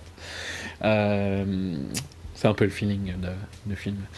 C'est t'as une idée de ce qui était Empire, mais t'as pas respecté les codes Ouais. qui, à mon sens, fonctionnaient super bien dans Ah Empire. bah, mais on en reparlera, c'est dans l'écriture des persos encore une fois. Ouais, ouais. Euh, j'ai moins ce sentiment de copie, mais en même temps, il est, j'aurais presque préféré l'avoir, quoi, tu vois.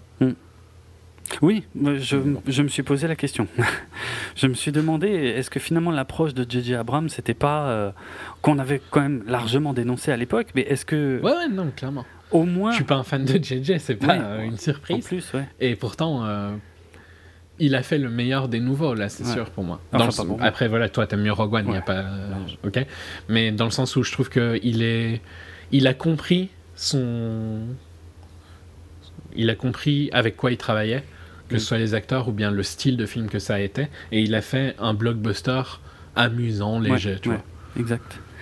Il a, bah, il a provoqué des, des sensations, certes faciles, ou des émotions, euh, certes faciles, mais, mais au moins qui collent avec la saga, quoi. Ce qui forcément Pour moi, cas. tu retravailles un tout petit peu Force Awakens sur deux, trois petits trucs, tu vois. Ouais. Genre la construction de Kylo et tout ça. Et t'arrives à avoir un- il y a un bon film potentiellement dedans, un film divertissant potentiellement dedans. Euh, alors que Last Jedi, tu peux faire ce que tu veux, il y aura, tu t'en ressortiras rien. Et, et peut-être que j'aurais tort, hein, peut-être que dans 10 ans, les gens considéreront Last Jedi comme euh, le meilleur film de, de Star Wars, hein, parce que Empire a été assez critiqué à sa sortie aussi. Mm. Euh, mais moi, je le vois plutôt comme, euh, je ne sais plus comment ça s'appelait, le premier de la prélogie. La menace fantôme La menace fantôme, merci. Où euh, quand t'es sorti du ciné, ils étaient tous super chauds, hein, les gens. Ouais, à fond. Super chaud, Ouais. c'était c'était trop bien et tout. Ben moi c'est le même feeling avec Last Jedi. Et j'explique euh, pour clôturer sur l'audience et les résultats d'audience bizarres parce que il a un haut cinéma score, mais une euh, une, une audience euh, critique exécrable sur Rotten et Meta et tout ça. Mm. Et je l'explique dans le sens où quand les gens vont voir le film, ils savent que les critiques ont bien aimé le film. Euh, et c'est un c'est pas un film où t'es pas censé aller à la- avec l'avis de la critique, tu vois, ça reste un, un blockbuster Ouais, basique, donc si les critiques disent que c'est bien, t'es censé dire que c'est bien aussi. Euh, et donc quand on leur demande en sortant du film du cinéma score, ils ont pas le temps vraiment de réfléchir et ils disent ah bah oui c'était bien Mm. parce qu'ils ont ils, ils ont peur d'avoir tort. Ouais.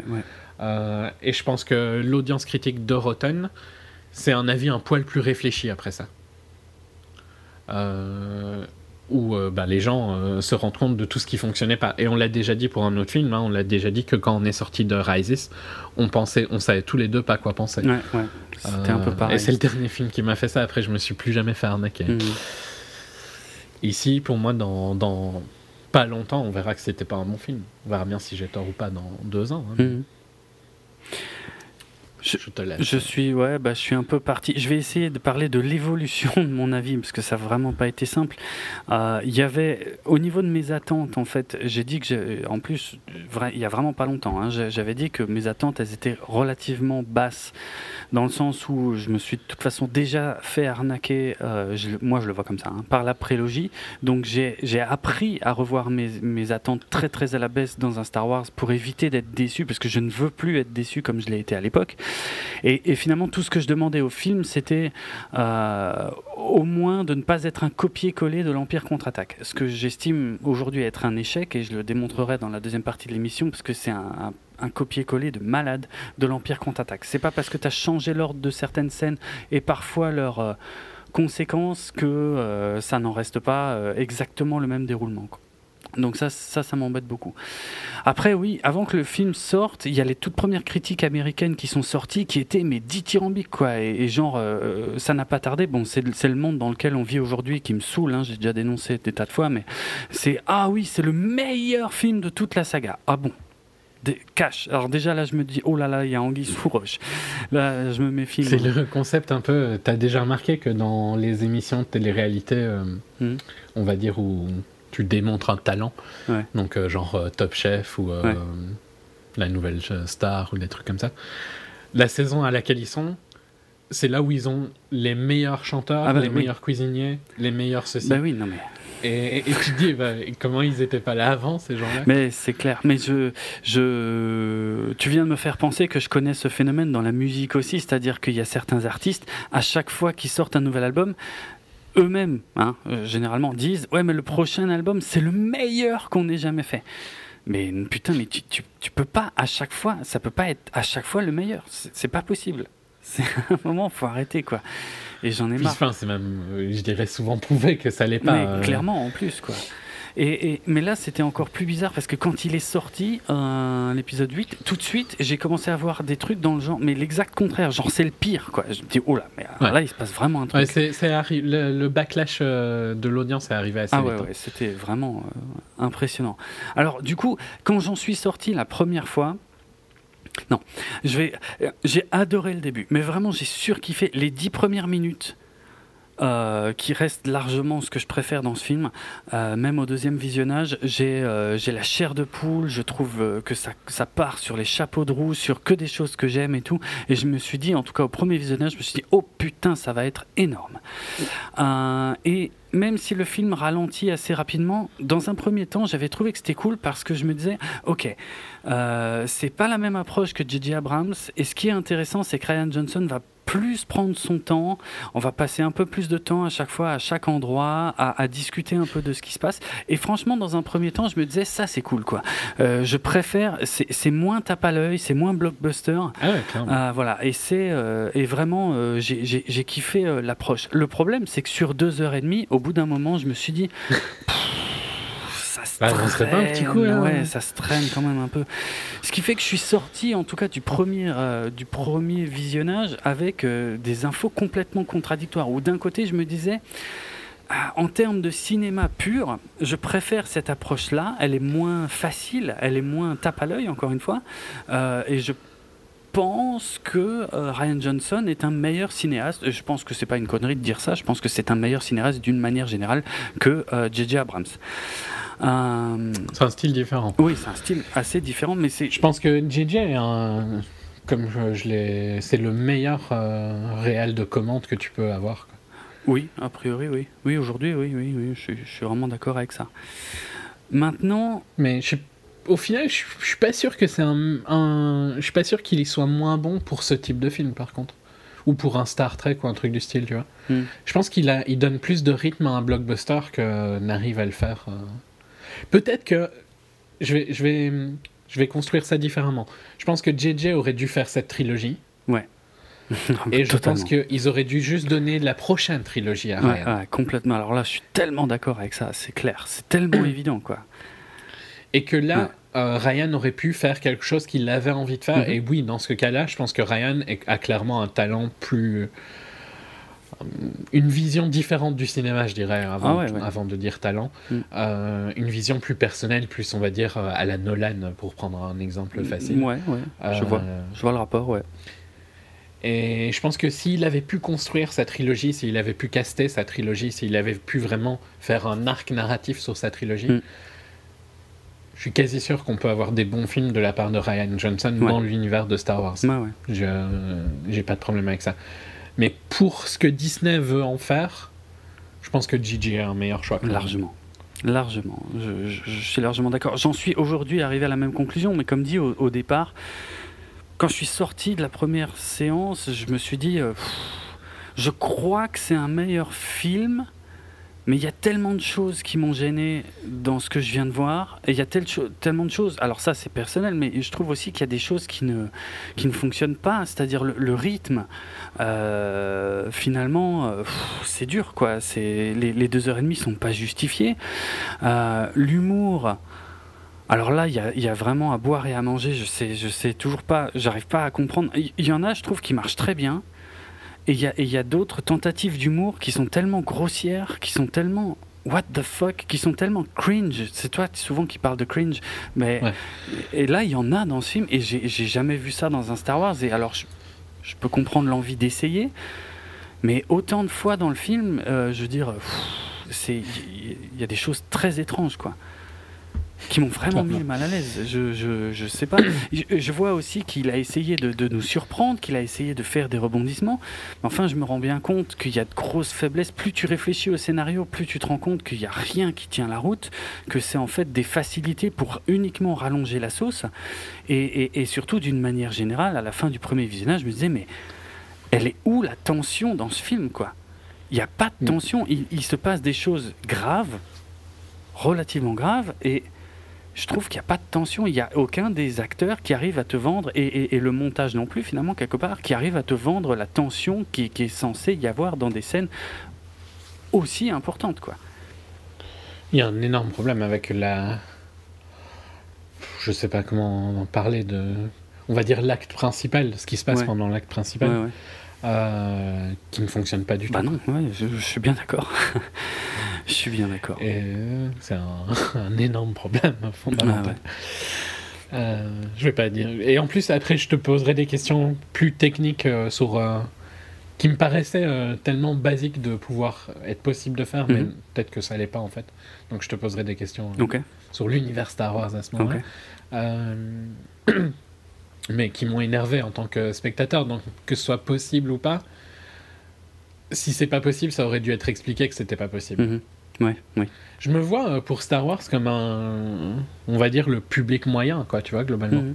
en dehors du fait que je vais plus au cinéma, donc j'ai une vision différente du cinéma, mais euh, je me vois pas comme un fan comme toi. Quoi. Donc j'ai une vision plus basique du truc, plus, plus euh, pas spécialement basique, mais plus on va dire euh, détaché. Ce qui je trouve donne un avis. Enfin, au final, c'est moi le public du truc, donc les, les, trucs qui me posent problème devraient être réglés, quoi, je trouve.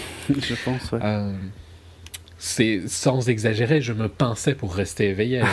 et j'ai été le voir à 2h30 en m'étant levé à midi. Ah ouais C'est pas non plus. Euh, je veux dire, il y a un problème dans le film. Non, non, il y, a, y, a un manque de tension qui est grave dans ce film, vraiment. Et je me suis posé plein de questions. Hein. Après, je, suis passé un peu par toutes les couleurs de l'arc-en-ciel parce que déjà, euh, être troublé à ce point, comme tu l'as bien dit tout à l'heure, moi je, ne l'avais pas été depuis Dark Knight Rises, puisqu'en gros, si je devais résumer, j'aime tout. J'aime le réalisateur, j'aime l'univers, j'aime les acteurs, euh, à la base, hein, normalement, j'aime tout.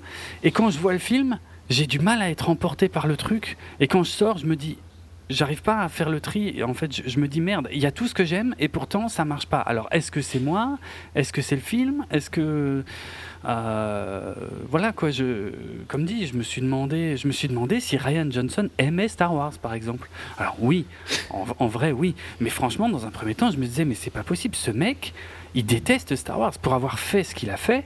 C'est juste pour faire chier. Enfin, c'est juste. Euh, mais ça, par contre, j'en suis toujours un peu persuadé. Euh, mais le pire, c'est que lui-même le dit, hein, dans un certain sens. Je vais, je vais y venir. Ça pourrait être différent, je dirais, mais ouais. Ouais, oui, ouais, c'est plus nuancé, mais il mais y, a, y a un peu de ça dans son approche. Euh, je me suis dit, ça y est. Alors, il y a un truc que je voyais venir depuis un moment aussi, c'est ce qu'on appelle ce qu'on pourrait appeler la marvelisation de la saga. Euh, c'est-à-dire un peu tout ce que je reproche aujourd'hui à Marvel, c'est-à-dire de, sortir des produits complètement lisses, euh, qui ne me provoquent plus grand-chose en termes d'émotion et d'attente euh, pour la suite. Et, comme je suis un peu ressorti dans le même état de, des derniers Jedi, je me suis dit, ok, ça y est, je, viens de me prendre la marvelisation du truc que je prophétisais moi-même il n'y a pas si longtemps. Euh, et que je suis un peu con de me la prendre en pleine gueule comme ça, parce que j'aurais dû le voir venir. Mais bon, j'ai voilà, consulté énormément de choses et je pense aussi que c'est pour ça qu'il y a autant de gens qui nous ont demandé l'émission hein, tout de suite, euh, parce que voilà, je pense que enfin, tu sors de ce film, tu te poses des questions quoi. Je, moi, je peux comprendre ceux qui ont vraiment kiffé, mais par contre, ce qui revient souvent dans les avis de ceux qui semblent avoir kiffé, c'est le fait d'être surpris. Ah. Ouais, ouais, ça revient tout le temps. C'est, euh, c'est sur, c'est différent. C'est différent. C'est, différent, c'est différent. Différent, ça veut pas dire positif. Ben c'est ça en fait. Et, et, et, c'est pas pour ça que différent veut dire négatif non plus. Oui, hein, je dis pas ça. Mais comment j'arrive pas à comprendre les gens qui sont ultra fans qui disent que c'est le meilleur. Comment vous justifiez le niveau euh, d'interprétation médiocre comme il est ouais, ouais, ouais. Entre Ou comment tu justifies Counterbyte qui fonctionne pas. Même les ça, même les jeux. Comment tu peux dire que c'est le meilleur film si pendant ton film de 2h30, il y a une demi-heure où tout le monde s'accorde à dire que c'est de la merde. ah et où il y, a des, il, y a, il, y a, des passages extrêmement gênants euh, qu'on mentionnera pas pour l'instant, mais je veux dire, et, que même ceux qui apprécient le film sont d'accord. Alors c'est pour ça, à un moment, je me pose la question qu'est-ce qui est le plus important? Après, finalement, chacun a le droit. De toute façon, il existe déjà tellement de on va dire, de typographie de, fans de Star Wars différents, que finalement tout le monde n'a pas les mêmes attentes, et ça, il faut le respecter, c'est quand même important. Euh, mais. Mais c'est vrai que je me pose la question, qu'est-ce qui est le plus important pour toi? Le fait d'être surpris, mais en fait, juste être surpris, ou est-ce que le contenu de la surprise, euh, est-ce qu'il a un peu de valeur aussi? Parce que je me dis, finalement, tu peux faire n'importe quoi, du moment que tu es surpris, ça va te plaire. Moi, j'ai un peu de mal avec ça. C'est le feeling, quoi. Ouais, voilà. Mais à part, bon, il y a des gens qui, qui l'apprécient comme ça. Pourquoi pas? J'ai je, vraiment du mal à concevoir que sur un, une saga avec un tel background, ça puisse être appréciable d'être surpris juste pour le principe d'être surpris. Mais ok, pourquoi pas. Mais je j'ai vraiment pris beaucoup de temps à écouter les arguments de ceux qui adorent, de ceux qui détestent, et euh, bon, ben, le temps passe, et puis euh, je me suis euh, très rapidement beaucoup plus retrouvé dans les arguments de ceux qui détestent, en fait. Hein. maintenant, je dis pas que je déteste le film, il y a des choses que, que j'apprécie, comme dit, rien que les dix premières minutes, c'est pour moi, c'est que du bonheur. Il y a des persos que j'aime bien, il y a, je suis pas opposé à la nouveauté, je trouve que c'est une critique souvent facile de ceux qui ont apprécié le film, et disent, ouais, mais ceux qui n'ont pas aimé, aimé, c'est juste parce que euh, ça, c'est différent. On, voilà, on leur a pas donné ce qu'ils attendaient. Je, franchement, j'avais pas d'attente, je m'en fous. Et en plus, euh, il y a certaines nouveautés, y a, oui, on va dire des nouveautés pour cet univers pour lesquels, euh, enfin, on y reviendra, mais qui me, qui me choquent pas particulièrement. Étant fan de l'univers étendu, moi j'ai déjà lu des trucs qui sont plus canons parfois, mais euh, des nouveautés, j'en ai déjà eu un paquet. Et euh, bah, voilà, je, je, le prends comme ça vient. Du moment que ça sert à quelque chose, en fait, on va dire, je m'en fous, quoi. L'univers, il a le droit d'évoluer. Il faut même qu'il qu'il évolue, sinon c'est relou. le problème, et maintenant, j'arrive au cœur de ma critique et la, seule chose qui euh, me déçoit et ou me met en colère, euh, c'est l'approche globale de cette saga en fait par Disney. Parce que dans un premier temps, j'en voulais vraiment à Ryan Johnson, mais plus j'y réfléchis, plus je me dis que Ryan Johnson, s'il a pu faire ce qu'il voulait, c'est parce qu'on l'a laissé faire.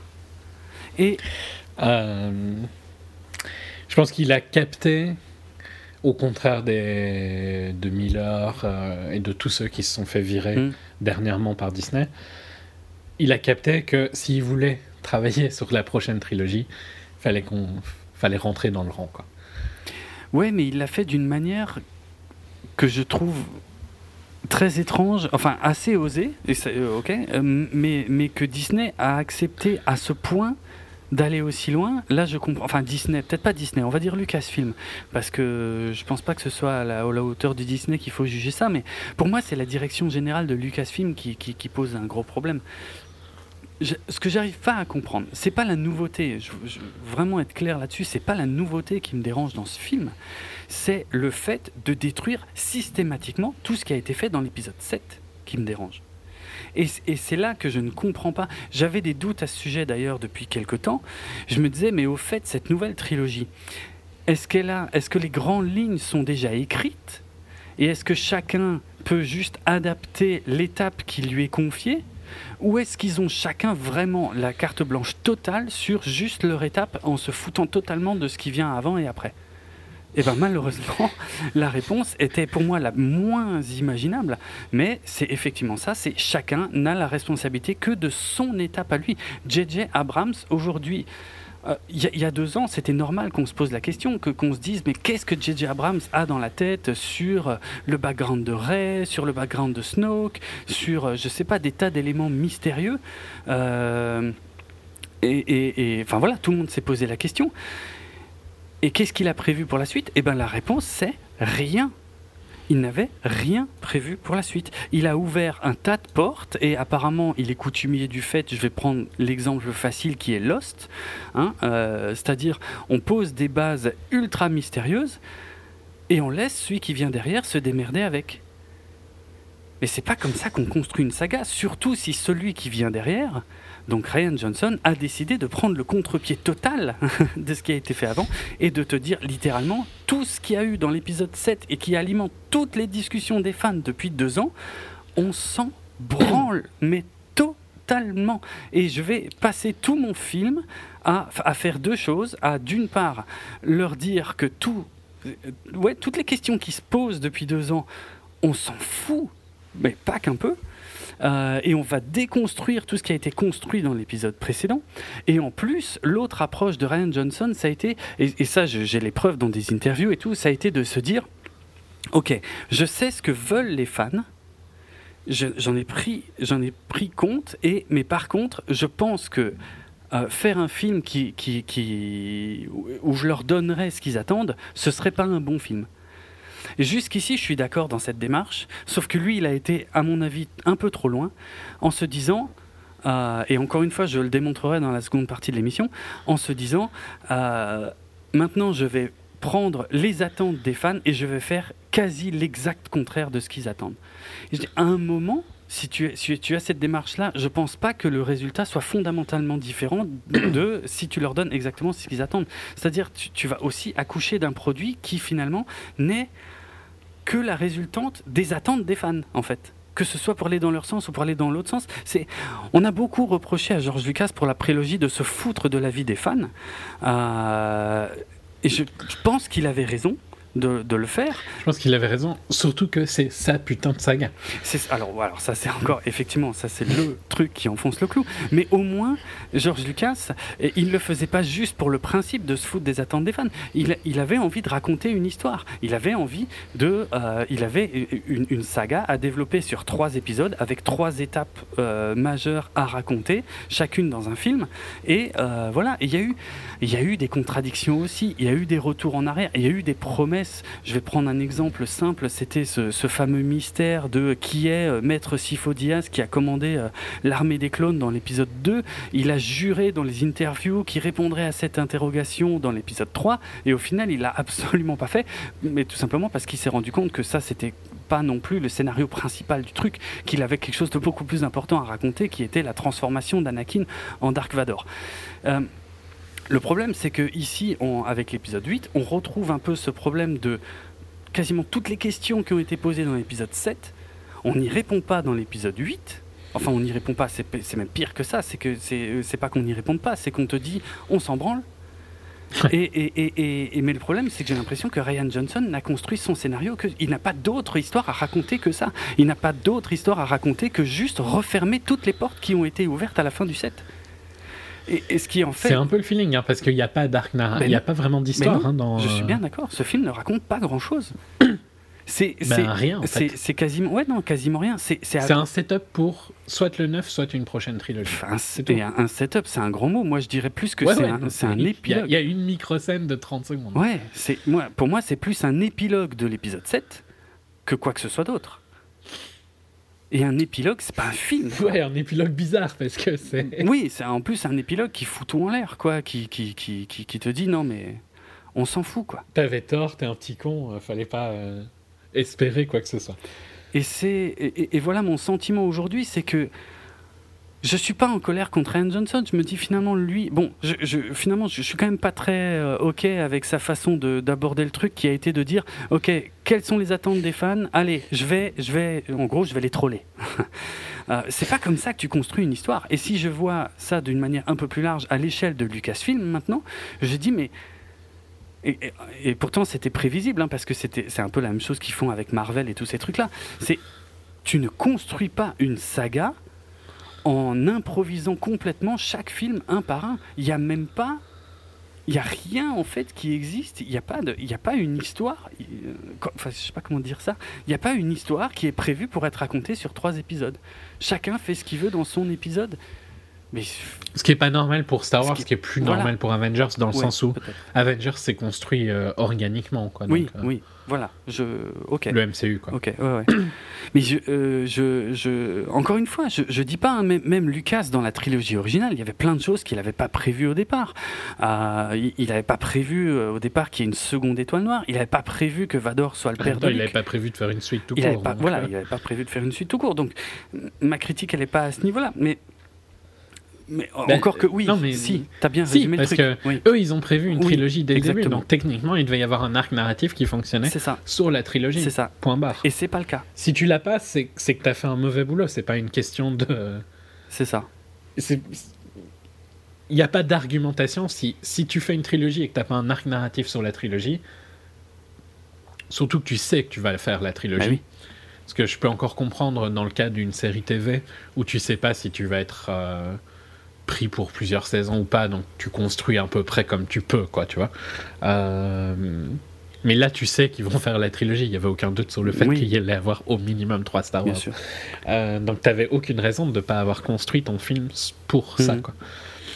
Mais c'est pas comme ça qu'on fait une trilogie, en tout cas. Je veux dire, c'est, je trouve ça scandaleux, je trouve ça catastrophique. C'était, en, en, gros, ça veut dire qu'en 2012, quand ils ont annoncé une nouvelle trilogie, c'est uniquement ils n'ont rien à raconter et c'est juste le pouvoir de la franchise, c'est tout. Et puis, on ne peut pas apparemment faire de Star Wars autrement qu'en trilogie, donc il fallait bien annoncer une trilogie. Et après, c'est de l'impro complète. Chaque mec qui bosse sur son film ne bosse que sur son film, et même s'il a envie de dire fuck à tout ce qui a été fait dans le film précédent, il peut. Mais putain, mais vous pensez un peu aux gens qui, regardent ces films et, et qui, qui attendent justement un arc euh, développé en trois parties? Moi, je trouve ça catastrophique de faire ça.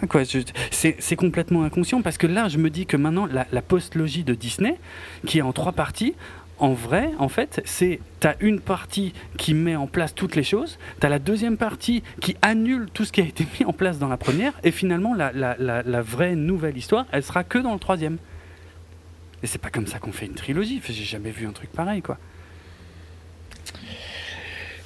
Moi, je vais être encore plus négatif, mais je pense que la, le troisième, ce sera juste un setup de la trilogie suivante. C'est probable aussi, ouais. C'est c'est pas impossible en tout cas, même si les, déclarations qu'ils font pour l'instant ne semblent pas vraiment aller dans ce sens, mais on sait très bien qu'ils nous font des promesses. Et je veux dire, on en reparlera de cette future trilogie, mais en gros, euh, euh, je crois que beaucoup de gens croient que, que, Ryan Johnson sait déjà ce qu'il veut faire dans sa future trilogie. Des interviews récentes montrent que c'est pas du tout le cas. Hein. C'est juste que Disney lui fait confiance pour faire une future trilogie, mais lui-même a, a, clairement dit là qu'il ne sait pas encore du tout de quoi ça va parler.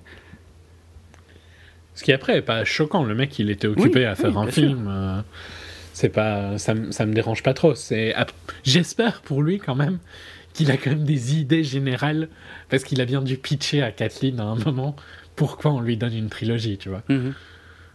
Je suis, je, suis même pas sûr. Hein. J'ai pas l'impression qu'il ait pitché quoi que ce soit pour l'instant. Hein. Si je me fie encore une fois aux, interviews récentes. Hein. Ça me paraîtrait quand même choquant qu'à ce niveau de confiance, Enfin, on, te donne les rênes d'un truc qui va rapporter euh, entre 3 et 5 milliards, mm, mm. c'est énorme. Euh, que t'as pas à un moment expliqué ta vision à Kathleen et à deux, trois autres personnes euh, haut placées. C'est l'impression qu'il donne, hein, pourtant, je te jure, qu'il dit que justement, ils, lui ont donné carte blanche. Mais ce que je trouve qui est une bonne chose, parce que moi je voudrais qu'il y ait quelqu'un, effectivement, une seule personne qui écrive une trilogie, qui écrive une vraie saga en trois actes. Ça, c'est une écriture normale. Et qu'ils arrêtent leur connerie là de, de, de, de faire euh, chacun fait ce qu'il veut sur son film. Ça fait pas, c'est pas comme ça qu'on fait une trilogie, quoi je suis pas en désaccord avec toi que je trouve que ça cool si Disney lui donne carte blanche. Mhm. Ce que je trouverais bizarre, c'est que globalement, il, le, il la veut ou pas, sa trilogie? Parce que, genre, t'entends parler de. Euh, allez, si on reprend euh, Peter Jackson, il avait une idée de ce qu'il voulait faire quand il a commencé à travailler sur Le Seigneur. Euh, j'espère qu'il a quand même une idée d'un concept, d'une histoire qu'il veut raconter. Ok, c'est peut-être un draft ultra, ultra basique, mais j'espère qu'il a quand même une idée de ce qu'il veut raconter. Mhm. Déjà maintenant, parce que ça voudrait dire que c'est quelque chose auquel il a pensé depuis longtemps, et donc il y a un potentiel que ça ait une valeur, tu vois, mhm. euh, qui n'est pas juste économique, mais qui est, qui est quelque chose qui lui tenait à cœur. J'espère que c'est le cas. Si c'est juste Disney s'est dit Oh, lui, il a l'air pas mal, tiens, on va lui filer la trilogie. Et le mec, il avait zéro idée de quoi faire. Franchement, je trouve ça un peu euh, dangereux, quoi. Et triste.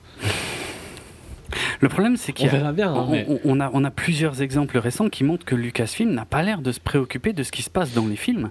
Avec Rogue One, c'était déjà le bordel. Ils ont laissé faire euh, Gareth Edwards euh, et puis après ils ont dit ah mais finalement c'est pas du tout ce qu'on veut et puis euh, ils ont refait la moitié du film. Le futur Han Solo, n'en parlons pas, mais c'est, c'est ça a l'air d'être. ils ont ils ont lancé le tournage d'un film que personne n'avait envie de faire apparemment à part les deux réals. on en reparlera dans quelques mois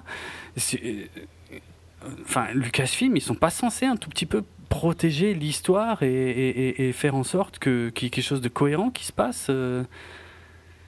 Moi, je trouve qu'il y a un peu trop de preuves que justement que non, quoi, et que qu'ils laissent laissent faire. Et puis euh, après, on verra bien. Et puis, euh, mais au fait, au moment où ça où ça commence à devenir sérieux, là, par contre, ils jettent un œil, ils disent ah ben non, finalement, ça vous plaît pas du tout. il faudrait savoir, les mecs. Bon, là.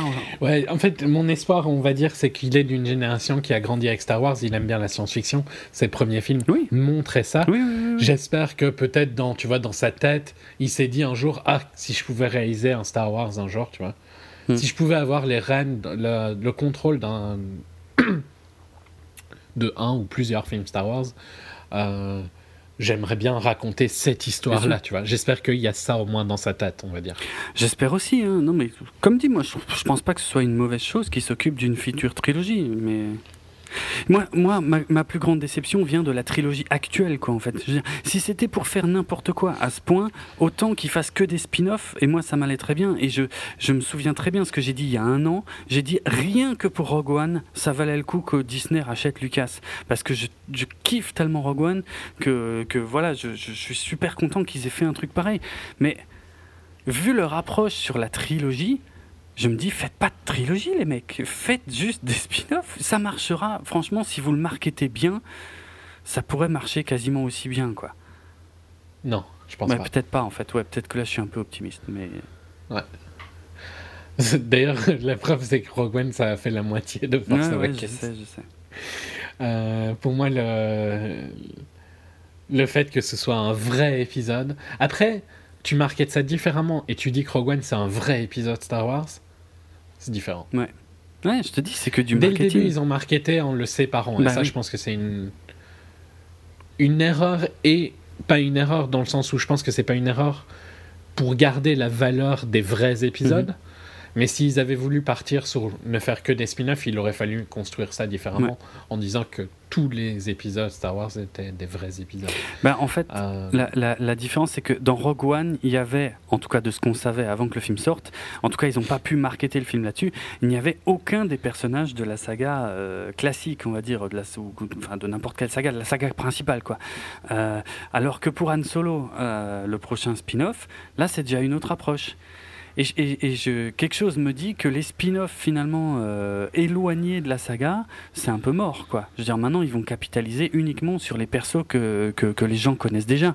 Donc, on va avoir un spin-off sur Han Solo, et pour les suivants, euh, bon, par contre, je pense qu'on se met, les, les fans de Boba Fett qui, qui pensent qu'il y aura un, spin-off que sur Boba Fett se mettent un peu le doigt dans l'œil.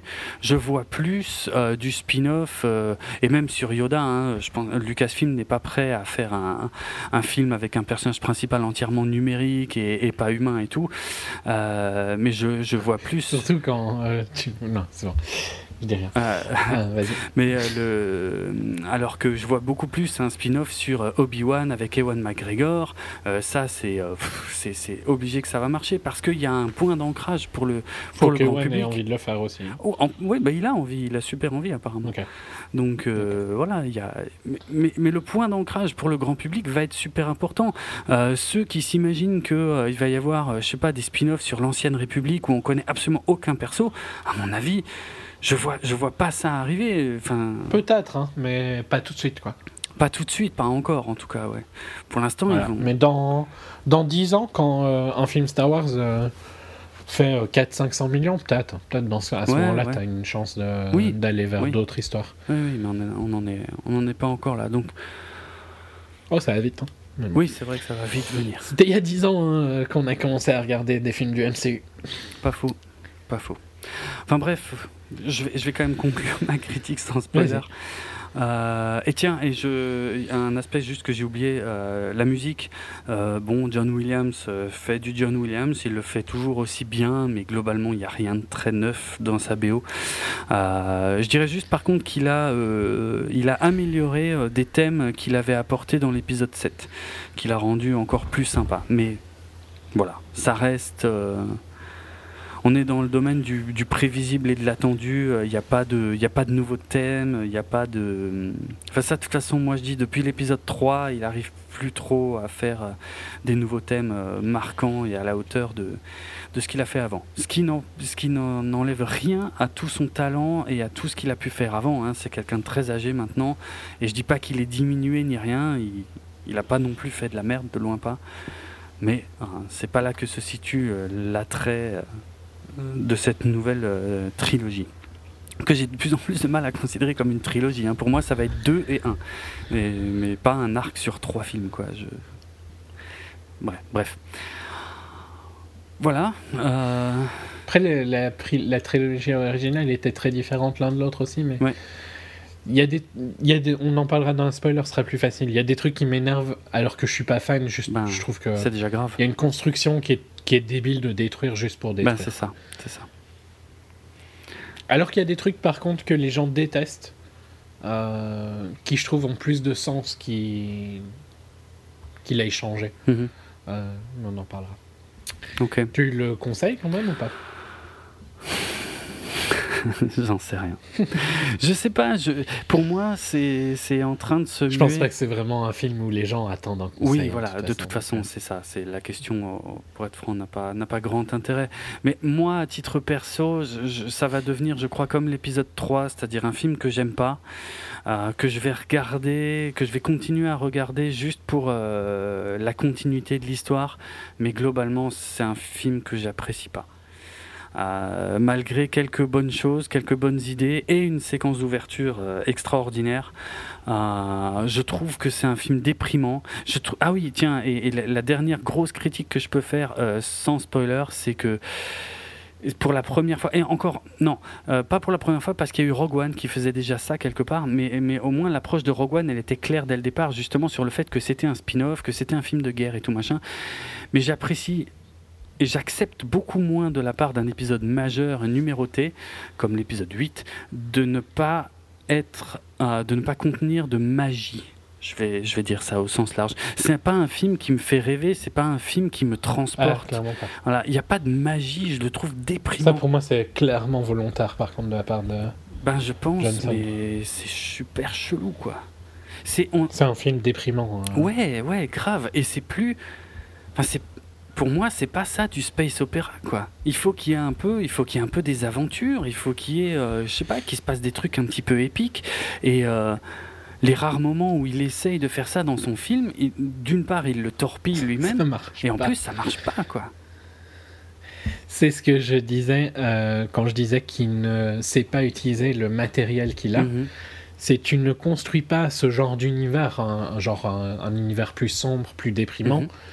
Euh, avec la première base qu'a mis J.J. Ben Abrams, qui était un truc ultra popcorn et flashy. Clairement.